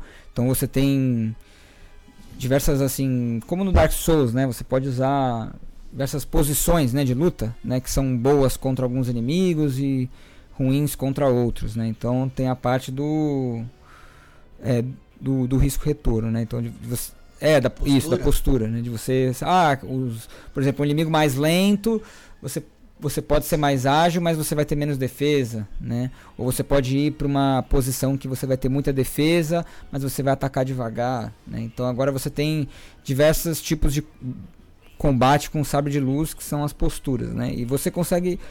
Agora você consegue equipar duas, né? Então acho que são 5 ou 6 posturas. E você consegue equipar duas delas. E na fogueira, né? No save point, você consegue trocar essas posturas aí pra qual você deseja, né? E a questão... O save point, eu não lembro disso do outro. Também era? Eu não joguei, então não sei. Tô realmente perguntando. Sim. Salve. É um... Salvo engano, essa parada da postura não tinha não, né? Ou eu tô... memória de alface aqui. Eu não lembro também, cara. Não tinha, né? Não tinha essa questão da postura, não. Então é uma coisa nova. Hoje você tem, por exemplo, uma postura em que você pode usar um sabre de luz em cada mão, por exemplo, e uma postura em que você usa um sabre de luz meio que com uma resistência. Então ele é um sabre de luz porradeiro, né? Como se tivesse com aquela... espada gigantesca do Dark Souls, né? Então, você, por exemplo, tem esses dois. Você tem a postura normal, padrão do sabre de luz, que é a postura original do Cal Kestis. Então, e cada uma tem, assim, árvore de habilidades diferentes, né? E você vai evoluindo elas individualmente, né? Para o desespero do Diego. Começa não, Diego, meu. Mas o que eu gostava, pelo menos, da árvore de habilidades do 1, é que era uma árvore de habilidade que funcionava, assim, não era aquela árvore de habilidade que você fala assim, porra, sabe, que cocô de habilidade, não quero nenhuma habilidade, pelo menos ali você tinha, era habilidade Jedi, né, cara, tipo, né, aquela parada, o que eu quero? Eu quero levantar o inimigo do ar, eu quero puxar o inimigo pra mim, eu quero, sabe, você, porra, né, tinha, eram habilidades que eram, pelo menos eram efetivas no combate, você usava, né, muitas vezes esses jogos, às vezes, tem habilidades que você... compra e você não usa. Nesse você continua usando então, né, Pedro? Cara, você continua, inclusive você tem muita variabilidade. Você consegue fazer o mind trick do Jedi nos inimigos durante o combate. Você consegue fazer os inimigos lutarem contra si, entendeu? Você consegue... Tem muita batalha de droids. Você consegue hackear os droids pra eles batalharem contra você. Você consegue parar a bomba que os droids jogam e jogar nos outros inimigos. Você consegue juntar inimigo, dispersar inimigo. É uma parada assim, é muito estratégico nessa parte. Dá pra você bolar várias coisas, né? Você consegue levantar inimigo no ar, como você falou. Então, é claro que você tem a progressão, né? Inimigos mais fortes, assim, por exemplo, você tem que ir desbloqueando habilidades mais fortes pra poder levantar eles no ar, né? Então, por exemplo, tem inimigos com escudo. Esses aí você não consegue levantar no ar logo de cara, por exemplo, né? Uhum. Mas é... questão de progressão, né? Então... Essas coisas, essas paradas que a gente gosta aí do Jedi. Sim, acho, cara, que vale pro outro jogo também que eu tô perguntando. É fácil de fazer, assim, você se sente compelido, tipo, a batalha está ocorrendo, essa variedade que eles oferecem, vocês acham que é algo que faz sentido? Assim, você tem vontade de usar o tempo inteiro essa variedade de coisas? Cara, eu acho que vale, porque eu acho que você encontra muito inimigo, você tem muito tipo de inimigo diferente, né? Então, você tem inimigo que é muito forte, entendeu? Por exemplo, e ele não vai dar espaço para você defender, ou ele vai acabar com o seu fôlego muito rápido nos golpes, né? E você não vai conseguir escapar, por exemplo, desviar, né? Então, eu acho que faz sentido porque você vai ter que trocar entre as posições, você vai ter que saber dosar que tipo de poder e estratégia você vai usar, né? Porque você não vai encontrar save point toda hora para ficar trocando, além de ser bem, bem chato, né? Da parte orgânica do gameplay, né? Então, eu acho que vale a pena, sim. Então, daí você focaria em duas árvores de habilidade, por exemplo, vai evoluindo as duas, né? E você vai utilizando elas, né? Vai enfrentando alguns inimigos com uma e outros inimigos com outra, né? Então, por exemplo, eu usava muito a postura original e usava muito a postura de sabre duplo. Não é um sabre em cada mão, é um sabre de luz só que ele é como se fosse uma lança, né? Tem dos dois lados. É igual o Darth Maul? É, exatamente, igual o Darth Maul, exatamente. Então, tinha isso. Já tinha isso antes, né? Tinha isso. Então, mas eu não lembro como é que era. Cara, que eu tô velho, cara. Cara, eu acho que... Não, eu também, cara. Mas eu acho que isso aí de fato tem. A gente não chamava de postura, mas era a parada do ataque pesado e o leve. O pesado, ele juntava os dois sabres assim... E o leve, ele mantinha uma mão só. Pô, Diego, por que tu não tá rejogando essa parada primeiro lá? Pra contar pra gente. Vou ter que escutar o cast do Gamer Como a Gente, que faz anos que a gente gravou, mas que tava muito bem embasado lá, não lembro. Pô, mais, podia estar comentando aqui, não, gente, lembrando e tal. Eu não dei. Isso aí. Pô, sabe o que é engraçado? A Helena perguntou quando que eu iria jogar o Star Wars. Olha aí, cara. Quando que você vai jogar? Eu falei, não tô com vontade ainda. Um novo grande, pô. Não, isso conflita direto com o que eu ia te perguntar, Pedrão, que eu ia te perguntar o que você notou de... Porque assim, esses jogos, eu tenho pra mim que hoje em dia o mercado ele tem sido copy and paste, basicamente, e uma perfumaria aqui e ali. E o novo Star Wars, eu vi muito pouco, eu tentei ver muito pouco, mas me pareceu muito mais do primeiro jogo com alguns extras, assim. Então a minha pergunta pra você é... E aí eu não sei se você vai lembrar, né? Mas eu queria saber o que você mais notou de diferença entre os dois jogos. Pô, sai do fake, Diego. Pô, o tipo de coisa que eu falaria, né? Ah, não, a indústria tá chata, jogos iguais, eu dou bem. Cara, pode até ser. Acho que da parte de gameplay e jogabilidade, pode até ser, entendeu? Eu nem comentei tanto, mas assim, a parte de parkour foi aumentada também, então você consegue... pular bastante, tem a parte de parkour tá muito melhorada, né, digamos assim. Mas diferente eu notei as posturas, né, a variabilidade a variedade de inimigos, né, então você tem muitos inimigos diferentes, tanto monstros quanto humanos, né, digamos assim, e você pode até pensar, né, que é um copy and paste, mas eu me liguei muito mais à história, né? E à parte de construção do cenário. Porque eu achei que foi um... É por isso que eu ia falar. Só pra completar, assim, antes que você fale que é exatamente isso que essa é a minha próxima pergunta sobre história e construção de cenário. Cara, é o mesmo personagem. É o mesmo mundo. Tu continua sendo um Jedi, sacou? Tipo, brother, né? A não ser que ele invente... Não, olha, agora eu vou criar um poder Jedi novo... Essa parada eu espero que seja... É por isso que é muito difícil você fazer uma continuação. Porque não só você tem que botar mais ou menos as mesmas coisas, como você tem que se provar melhor do que o seu jogo anterior, né? Até porque você está fazendo uma continuação, porque provavelmente seu primeiro jogo foi um sucesso, né? Então você ainda tem que se provar e tal, não sei o quê. Então, ou você faz uma história foda e você melhora, olha o Last of Us 2 aí, sacou? Né? Ou você cria uma parada totalmente nova, com uma história totalmente foda, você explode a cabeça de todo mundo... Ou então tu vai fazer um jogo continuação que a galera vai falar, porra, sabe, é mais do mesmo, criou a mesma coisa, não sei das quantas. É difícil, cara. O peso da continuação é foda, cara. Olha o God of War e o Ragnarok aí, ó. O God of War Ragnarok aí. Será que é bom que nem o primeiro? E aí? É foda mesmo. É difícil dizer. Porque o peso é muito grande, né? De você dar continuidade em cima do primeiro sem deixar a peteca cair, né? Mas eu acho que ele tem muito sucesso nisso, na questão da história, porque é muito bom, é muito boa, cara. A história é muito boa e o time de escritores que estão atrás disso, eu acho que eles conversam muito com o pessoal da Lucasfilm, né? Então eles são bem bons, porque é o seguinte, cara, eles conversam muito com as séries do universo expandido, né? Então, por exemplo, esse jogo, vou tentar dar um pano de fundo maior sem estar tanto em spoiler, né? Então, por exemplo, eles criam uma organização criminosa nova, né? Que são os Incursores do Caos, que foram criados para esse jogo. Eles mostram raças que foram pouco mostradas antes, né? Como o Gendai, que é um cara de 2 metros de altura que está nos trailers também, um cara roxo. Então, eles criam planetas só pro jogo, entendeu? Então, eu acho que a história é muito boa, entendeu? E é muito Star Wars, porque apesar de você achar, putz, é mais do mesmo? Não, não é mais do mesmo, porque eles conseguem trazer os conflitos que a gente vê nos filmes aqui pro jogo, entendeu? Então, todos os conflitos que o Jedi tem, que as outras pessoas em volta dos Jedis tem, você vê aqui, entendeu? E não só isso, você tem... É muito difícil falar sem dar spoiler, né? Então... imagina. Você tem muito personagem secundário que tem muita motivação, muita motivação plausível, entendeu? Que é muito...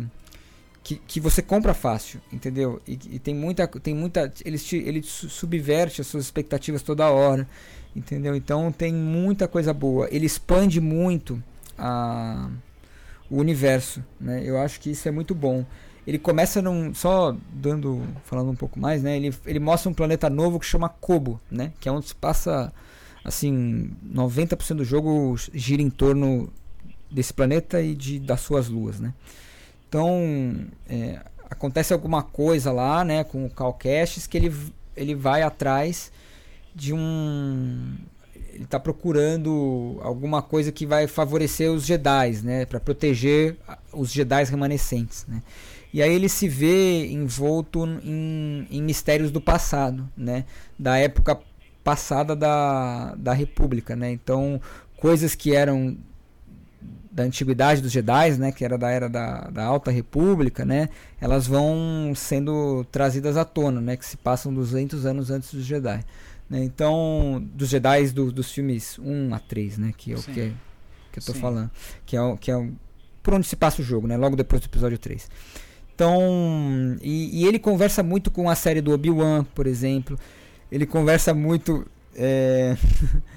com... Já entendi que você não pode falar. Já entendi. Mas assim, é muito boa a história. Legal. Até porque, na verdade, eu acho, sinceramente, que... essas séries, esses universos expandidos, você vai ver um Mandalorian, você vai ver um Obi-Wan e tal, você vai ver... Como é que é o nome lá daquele dos rebeldes lá, que me fugiu o nome? O Diego vai lembrar. Andor. Pô, Diego, tu que me recomendou ver, cara. Andor. Muito bom, Andor. Então, é assim, muito bom mesmo? Eu tava curioso. Muito bom. É bom pra caceta, muito bom. Não vamos fazer review de série aqui, não. Andor é muito bom. Bom pra caralho. Bom pra caralho. Tem que ver. Ah, então assim, eu acho que essas séries, elas fizeram um trabalho melhor com a franquia Star Wars do que os filmes 7, 8, 9, por exemplo. Sacou? Então, é muito bom ver que o jogo, ele tá meio que se apoiando nessas coisas e criando coisas boas, sacou? Que realmente trazem um pouco de brilho pra franquia. Eu diria que todas essas séries que saíram do Star Wars são relativamente boas, tirando o Boba Fett, que eu acho que é uma que fica um pouco mais abaixo. Eu acho que o Boba Fett é muito potencial, mas acho que ele se perde muito do meio pro final. Mas o Mandalorian é bom, o Andor é bom, né? O próprio Obi-Wan, ele começa bem, termina um pouco mal, mas o começo é legal, né? Mas justamente essas que você meio que não dá nada, né? Que tem que é o próprio Andor e o Mandalorian, que são coisas, ah, não tem, sabe, eles meio que dão uma brilhada, tá? Bem, bem todos esses que não tem Jedi fica bom, né?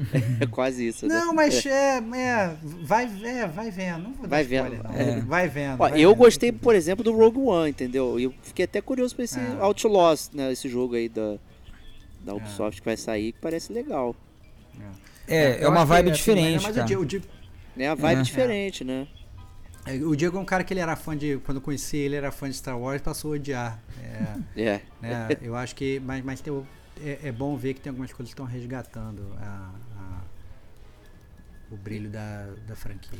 Não, cara... Eu vi vocês falarem do jogo, dá vontade de jogar. Sei com certeza. Não, igual eu fui convencido do Ghost of Tsushima, eu tô sendo convencido do Star Wars também. E a pergunta, Pedrão, a última pergunta, pra não te alongar muito mais. Pra quem não jogou, todo mundo aqui jogou, com exceção do Diego, que vai jogar, né? Uhum. Mas não jogou Fallen Order. Dá pra jogar o Jedi Survivor sem ter jogado Fallen Order? Ou você fala, não, é bem melhor se você jogar o Fallen Order primeiro, ele põe um recap antes... Como é que funciona? Só fazendo um paralelo, por exemplo, agora eu tô jogando o God of War Ragnarok, certo, né? Eu achei o recap que eles fizeram uma merda. Se eu não tivesse jogado eu ia ficar muito puto, porque o recap eles querem fazer uma parada maneira, mas eu achei o recap um lixo, entendeu? E aí eu falei, que bom que eu joguei, porque senão eu ia ficar totalmente perdido. Então eu diria que não, você tem que jogar o 2018 antes de jogar o Ragnarok. Eu queria saber como é que funciona essa questão no Survivor. Cara, eles têm um recap logo no início, é opcional assistir, mas eu também achei bem meia boca, né? Eu assisti, né? Mesmo tendo jogado o primeiro, e eu não achei lá essas coisas não. Eu senti que se alguém não tivesse jogado o primeiro, tipo assim, beleza, veria o recap, mas ainda assim não sairia tão...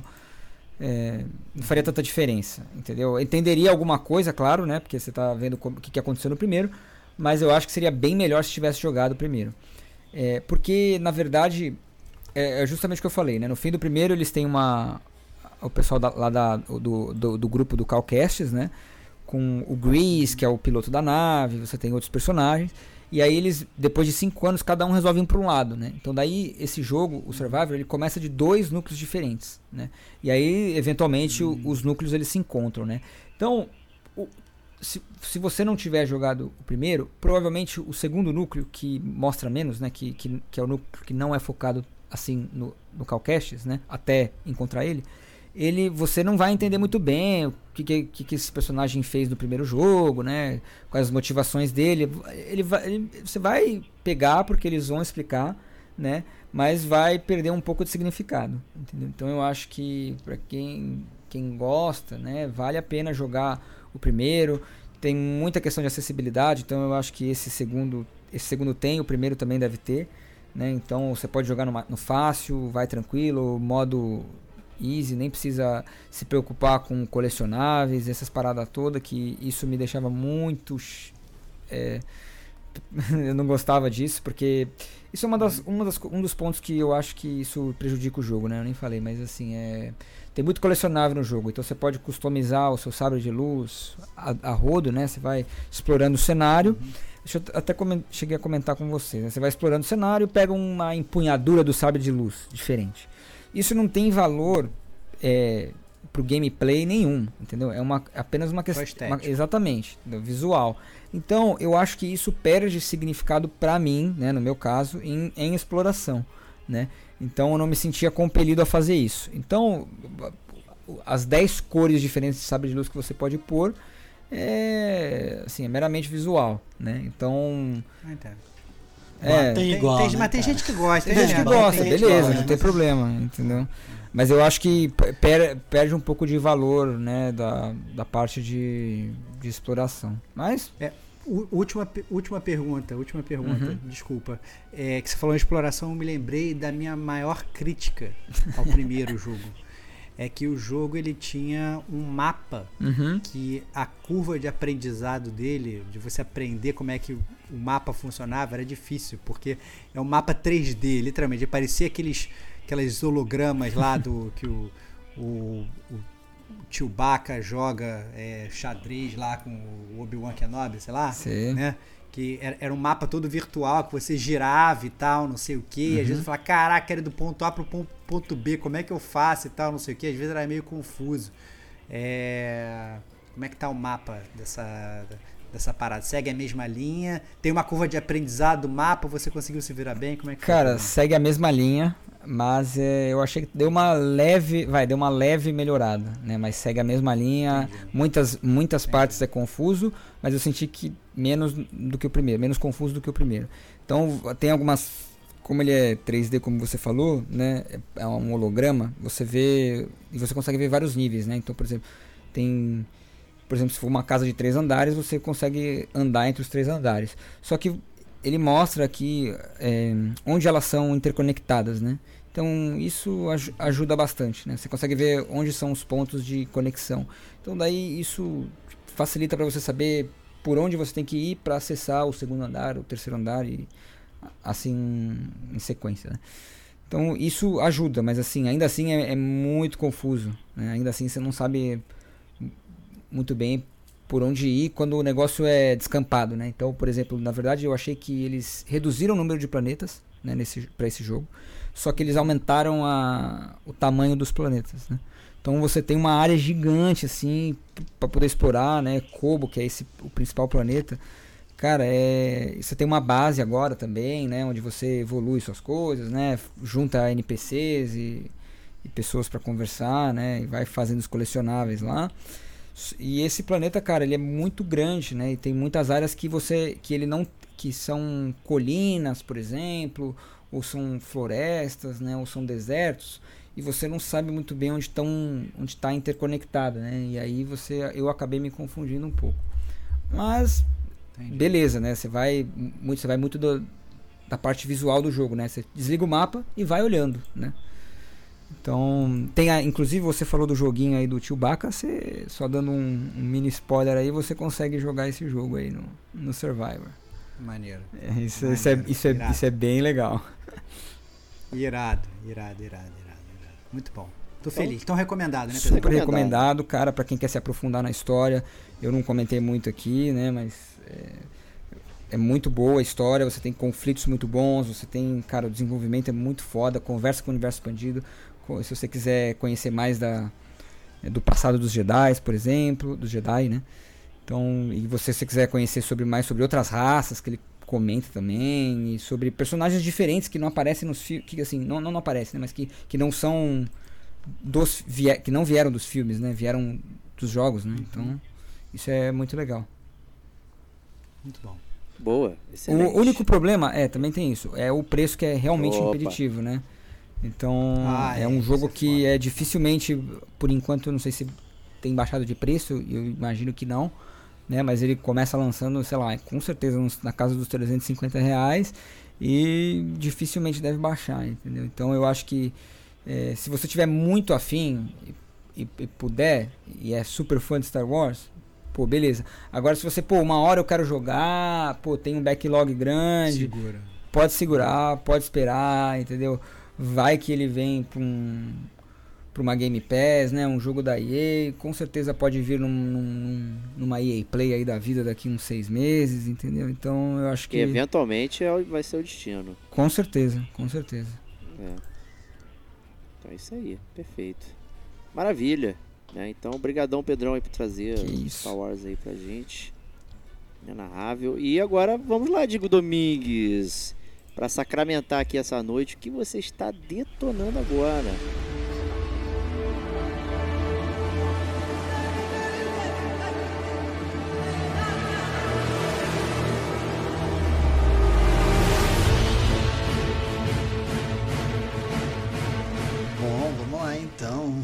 Por último, aqui falar um pouquinho sobre Resident Evil 4 ou 4. Isso.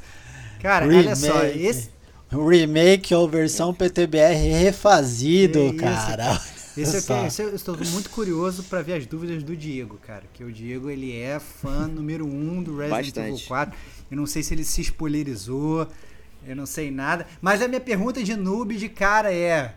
Eu já sei a resposta, mas né, vai que os ouvintes do Gamer com a Gente ainda não sabem, mas Diego Domingues, o quão fã você é do primeiro Resident Evil 4, do original, e como é que estava a sua expectativa?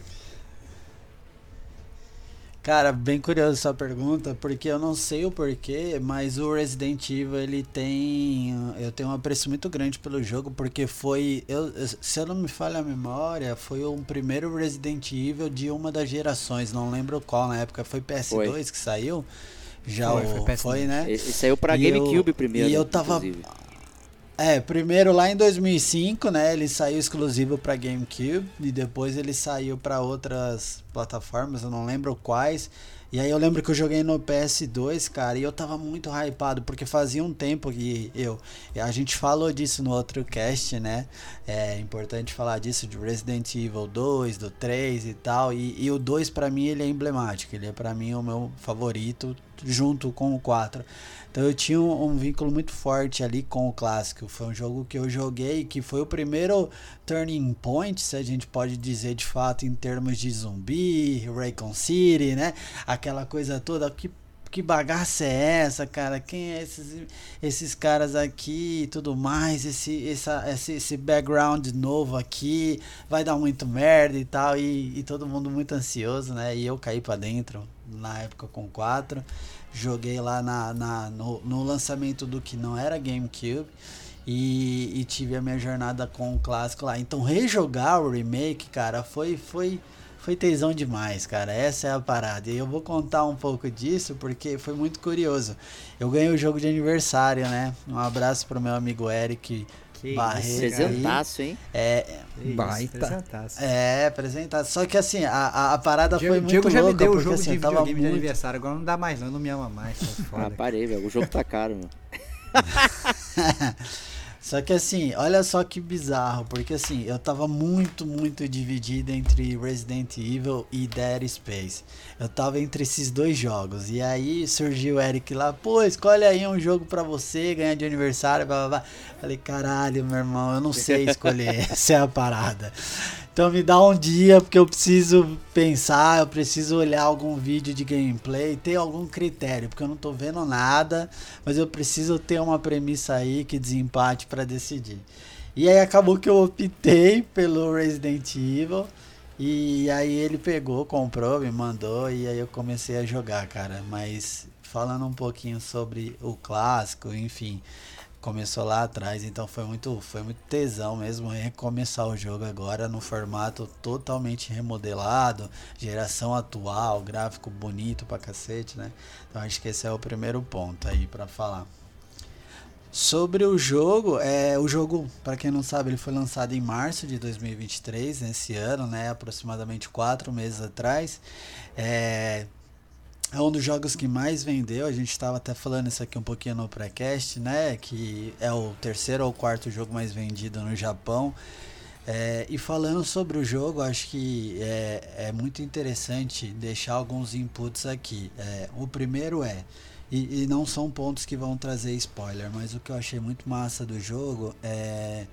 que o jogo ele foi de fato remodelado e foi inovado. Então você tem situações onde existia um mapa XPTO do jogo e ele foi refeito, onde que antes você passava de uma forma mais linear no vilarejo e hoje você consegue explorar, você entra em cada casinha, chuta aquela clássica caixa de madeira ou para pegar a caixinha de pistola dentro dela, porque quem de achos coloca uma caixinha de pistola dentro, né, de uma redominha de madeira, cara, aquela cestinha mais oval, né, porque por onde que entra, né, a caixinha de pistola? Começa aí, mas clássicos são clássicos e a gente não questiona. Mas a parada interessante de se falar é isso, assim, houve um apreço muito, eu acho que a palavra é capricho, assim, de não só botar o mapa ali, mas, pô, cara, a gente tem potência, tem hardware, tem espaço, talvez, budget, vamos reconstruir isso de uma forma que traga muito mais imersão, que abrace o usuário, e isso acontece, assim. É lógico que, naturalmente, há sacrifícios, que foram feitos, então existem rotas e situações do jogo que foram sacrificadas. Eu, sem mudar muito spoiler, tem uma parte do clássico que você tem duas opções de seguir, por uma rota A e uma rota B. Então isso não existe, só existe uma rota no jogo, no remake. Mas a parada funciona, ela não te faz sentir falta, ela não te faz ficar propenso a negativar o jogo. Uma coisa sobre isso, é legal. A gente falou no Resident Evil 2, né? Quem quiser escutar o cast do Resident Evil 2 Remake, né? Que quando eles refizeram o jogo, eles fizeram várias coisas boas, né? Eles melhoraram coisas da história. Então, como é, por exemplo, a sequência lá do orfanato, que não tinha no 2 original, passou a ter no 2 novo. Que é aquela sequência lá, né? Não vou dar spoilers pra quem, né? Vou fazer o Diego dar spoilers de um jogo que não tá nem aqui, né? Calma aí. Ainda mais não detonando agora, né? Isso seria muito pecado, mas e eles realmente melhoraram coisas e criaram coisas novas no jogo, né? No Resident Evil 3 Remake, isso até ocorreu, mas de um jeito muito tosco e ruim, que fez com que o jogo ficasse pior, né? Eu queria saber como é que foi a mão da Capcom nesse remake aí do 4 e se eles funcionaram realmente dessa mesma forma e criaram coisas novas. Boa, acho que é isso. É evidente que tem uma premissa aí histórica, um baseline sobre o que eles fizeram pro último jogo. Um dos pontos para te provar isso, deixar muito claro que isso de fato acontece, quando a gente olha pro personagem Luis Sera, que é um personagem que tem no clássico, ele é muito mais enxuto no clássico. Nesse tem muita CG, muita profundidade, diálogo. Então você conhece muito mais sobre o personagem, da onde ele vem, quem ele é, qual é o propósito dele. Então os caras deram uma reformulada, inclusive na própria história. Provavelmente vendo o que tinha de vale de oportunidade ali, entre várias coisas no jogo clássico, e trouxeram para esse com muito mais detalhe, assim. Então essa parada do Luiz eu achei genial, assim, a profundidade que deram pro personagem e toda a história dele. A gente vê o mesmo pra Ashley. A Ashley tem uma paradinha, sem querer spoilerizar muito aqui, que é diferente, e isso te dá uma jogabilidade um pouco diferente também, não tão engessada, mas o legal é esse mix. Esse mix, ele é muito perfeito, é um timing assim, onde você vê que ele mantém a essência do clássico. Então você pegar situações onde você lida com o Regenerator é muito massa, e você vê que eles mantêm muita coisa que precisa ser mantida do clássico no remake, mas ainda assim colocando coisas que façam o jogo ser muito mais potencial, sabe, no dia de hoje. Então acho que a Capcom, ela acertou muito nesse timing, assim. Eu tô jogando o jogo já tem alguns dias, tô lá pras 15 horas, 13 horas de jogo, não lembro agora. Eu jogo em um pace totalmente diferente dos platinadores aqui, então eu faço runs mais longas, com mais saves, assim, de Resident. Sempre fui esse cara, e eu tô no capítulo final, que é o capítulo 13 pro 14, se eu não me engano. Mas até agora, cara, eu só tenho uma única reclamação do jogo. Do resto, pra mim, ele é candidato favorito aí entre os melhores do ano, talvez. O jogo eu acho que assim, é importantíssimo falar da jogabilidade, cara. A jogabilidade, ela é maravilhosa, ela funciona muito bem. A gente tem aquela lentidão do Leon, de tipo, o cara vai dar um golpe que, se você tivesse um do Souls-like, você rolava, escapava, fazia aquele jogo de dança, e o Leon não faz isso. Ele abaixa, né? Anda curvadinho, com cordinha lá, né? Ou ele vai de pé e tal. Isso, às vezes, pra você pensar nos dias de hoje, é uma parada que às vezes até fica estranho, mas no fim, assim, acaba passando batido. Não tem a dodge lá, aquele timing do Resident 3, se eu não me engano, né? Que você tinha que esquivar do Nemesis o tempo todo. Mas tirando isso, assim, funciona. A jogabilidade, ela é maravilhosa. Você joga o jogo e você quer jogar mais. Eles tiraram, sabe? É um gameplay gostoso. Events, não tiraram desse? Que o 4 era povoado, né? Tiraram. Parte da ação era toda em Quick Time Event dinâmico, né? Ele tem alguns momentos. Por exemplo, eu tive uma luta com um dos bosses que ele performa numa... uma multiplicidade ali de golpes. E aí tem golpe que você tem, consegue se defender com parry. Então você usa a sua faquinha e faz o parry. E outras não é parry, é kick time event ali no time rápido. Então aparece bolinha pra você abaixar. Aí você pegar o time, você esquiva do golpe. Então ele tem, mas não no mesmo ritmo que o clássico, assim. Ele é muito mais fluido dos dois lados. O clássico tinha bastante Quick Time Events, era parte integrante, né, do jogo, né? E como é que tá funcionando lá o mercador, por exemplo? Tem mudança, equipamento, essas coisas você pode comprar, o dinheiro, né? Porque o 4, né, até pra quem não jogou, né, como ele não tinha um foco em ação, você acaba que está sendo melhor municiado, né? Por isso você encontrava, né, caixinha de handgun. É por isso que o Diego gostou, né? Que ele é menos survival horror. Não, tinha medo. Mais arcade, mais arcade. Não, tinha medo pra caralho. Esse inimigo arcade que ele falou aí, o Regenerator, era um inimigo violento. Tem um que eu quero perguntar, mas eu não vou, porque eu acho que é um spoiler. Então eu vou ficar quieto, assim. Eu acho que falar de inimigo, inclusive, beira o spoiler aqui. Perguntar algumas minúcias que podem ter mudado, pode ter... um monte de coisa, eu vou ficar quieto aí, mas fala um pouquinho do mercador, dessas coisas aí de equipamento, da maleta, né, o puzzle de maleta ainda existe no remake, como é que é? O puzzle de maleta que ele tá falando é você ter aquele seu inventário com um número de quadrados, isso, e você ter que reorganizar que nem como se fosse um Tetris. Pra você... Não, eu tava aqui pensando. Memória de alface. Eu não joguei o 4 original e entendi a pergunta dele, mas eu entendo que foi uma pergunta pra quem não tá pensando exatamente como é que o Diego pensa, é difícil de entender. Mas o puzzle... Não, eu tava aqui pensando de puzzle do jogo, porque o Resident Evil tem puzzle. Não, o puzzle de maleta que ele tá falando é como reorganizar o seu inventário, fazendo Tetris com os seus equipamentos. É isso, vamos lá. Então, maleta, ela tem esse puzzle, ela continua dinâmica de organização, onde a organização é fundamental, um ponto de relevância aqui que não tem no clássico, salvo engano. Tenho certeza que não tem. Nesse você tem o backup. Você vai na maquininha de escrever e tu tem lá, transferir para, não lembro o nome agora, vamos supor, memória RAM 2. Tu joga itens lá que você pode resgatar depois. É um extra maleta, como se fosse o cofre do Destiny. Na máquina de escrever, que loucura. Eu não sei se isso é por level, eu tô jogando no level normal, inclusive, tô achando a parada curiosa, porque eu tô no normal e me falta munição quase sempre. Então eu tô achando essa parada muito louca. Eu sei que tem ali a escala de dificuldade, esqueci o termo que eles usam, né? Que eles vão adaptativa. Então se você tem muita potion, eles te dão menos. Se você tem quase nada, eles te dão mais e vão calibrando. Mas munição é uma parada que eu tenho sentido. Falando do mercador, vamos lá. O mercador, ele tá lá, classicão, funciona igualzinho. Uma delícia trocar ideia com ele, mas ele tá falador pra cacete. Isso tem sido uma reclamação muito, assim, na rede social. Ele não para de falar, meu irmão, tu tá lá tentando entender os skills, os upgrades, pô, vou fazer isso, vou gastar meu dinheirinho aqui, e ele não para de falar, cara.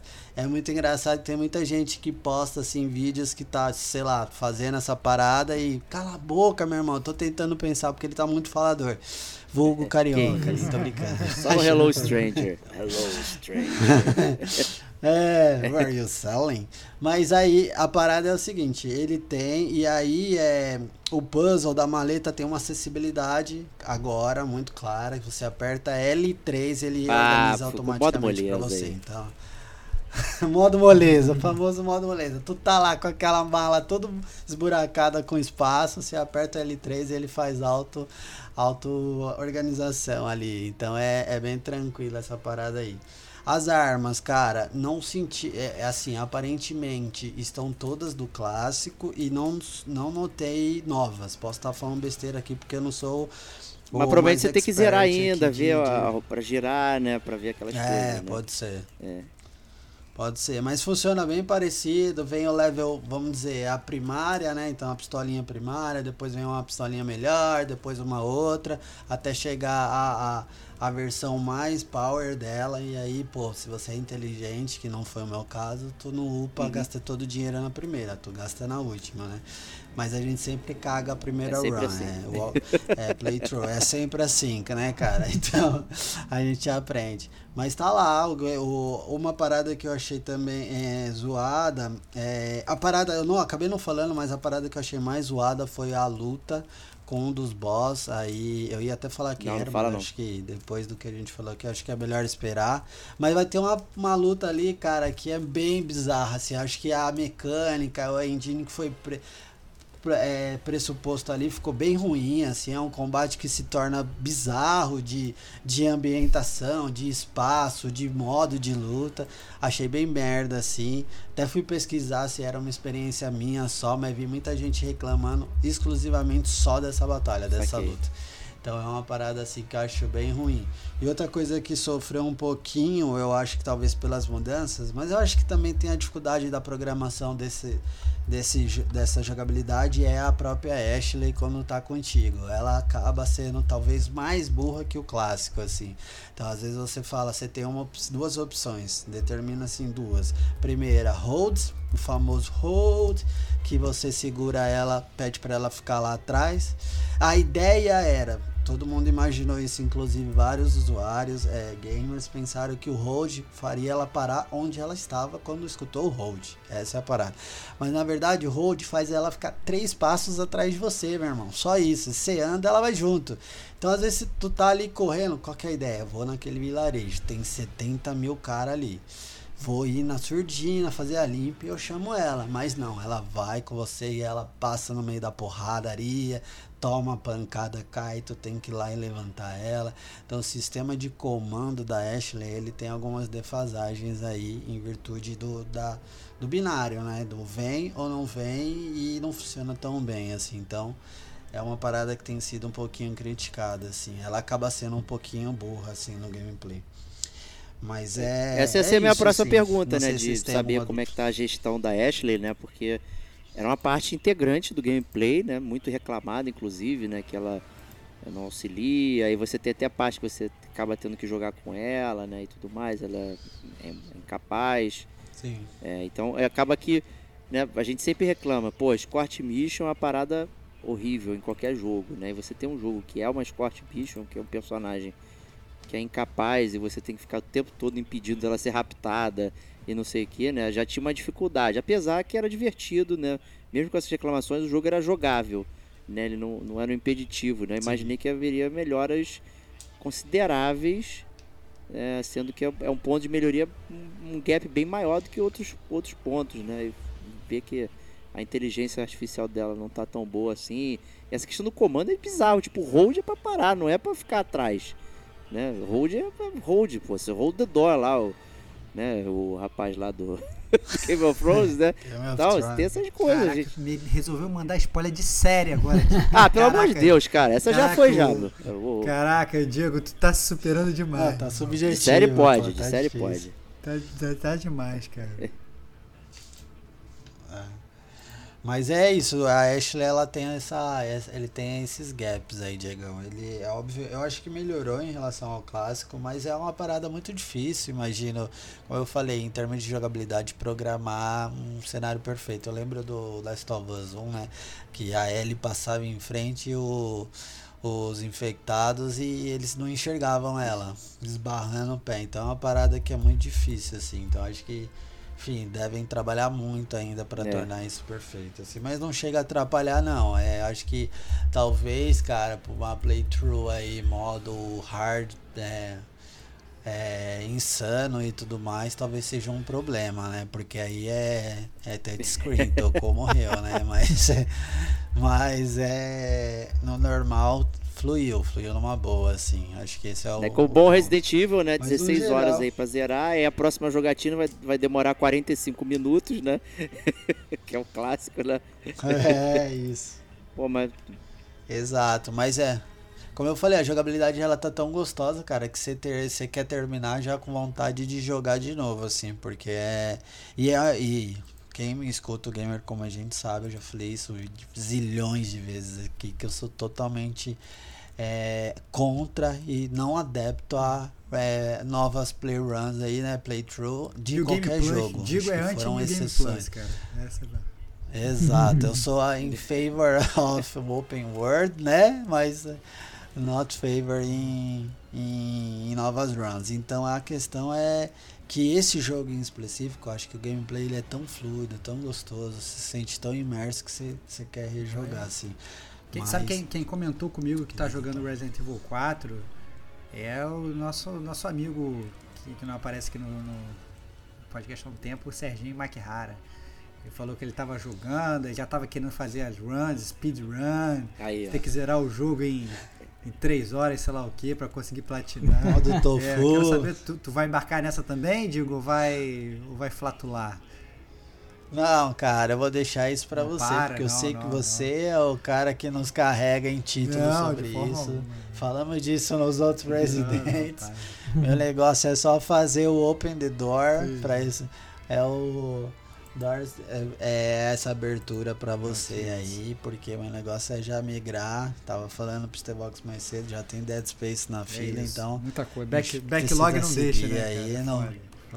A backlog não deixa. Mas recomendadíssimo aí, pessoal. Não sei se vocês têm alguma dúvida ainda, mas Resident tá muito claro aí que precisa ser jogado. A gente precisa jogar e gravar, as usual, nossos podcasts aqui, né? Porque o Diego tem que jogar o 8 ainda, pô, tá me enrolando. Tem que jogar o 8, cara. O susto permanece, né? Que isso, cara. O Diego. Cara, permanece assim, eu não sei, mas o 7 e o 8, até pela primeira visão em primeira pessoa, eu acho que eles acabam sendo muito mais horror do que propriamente os demais, né?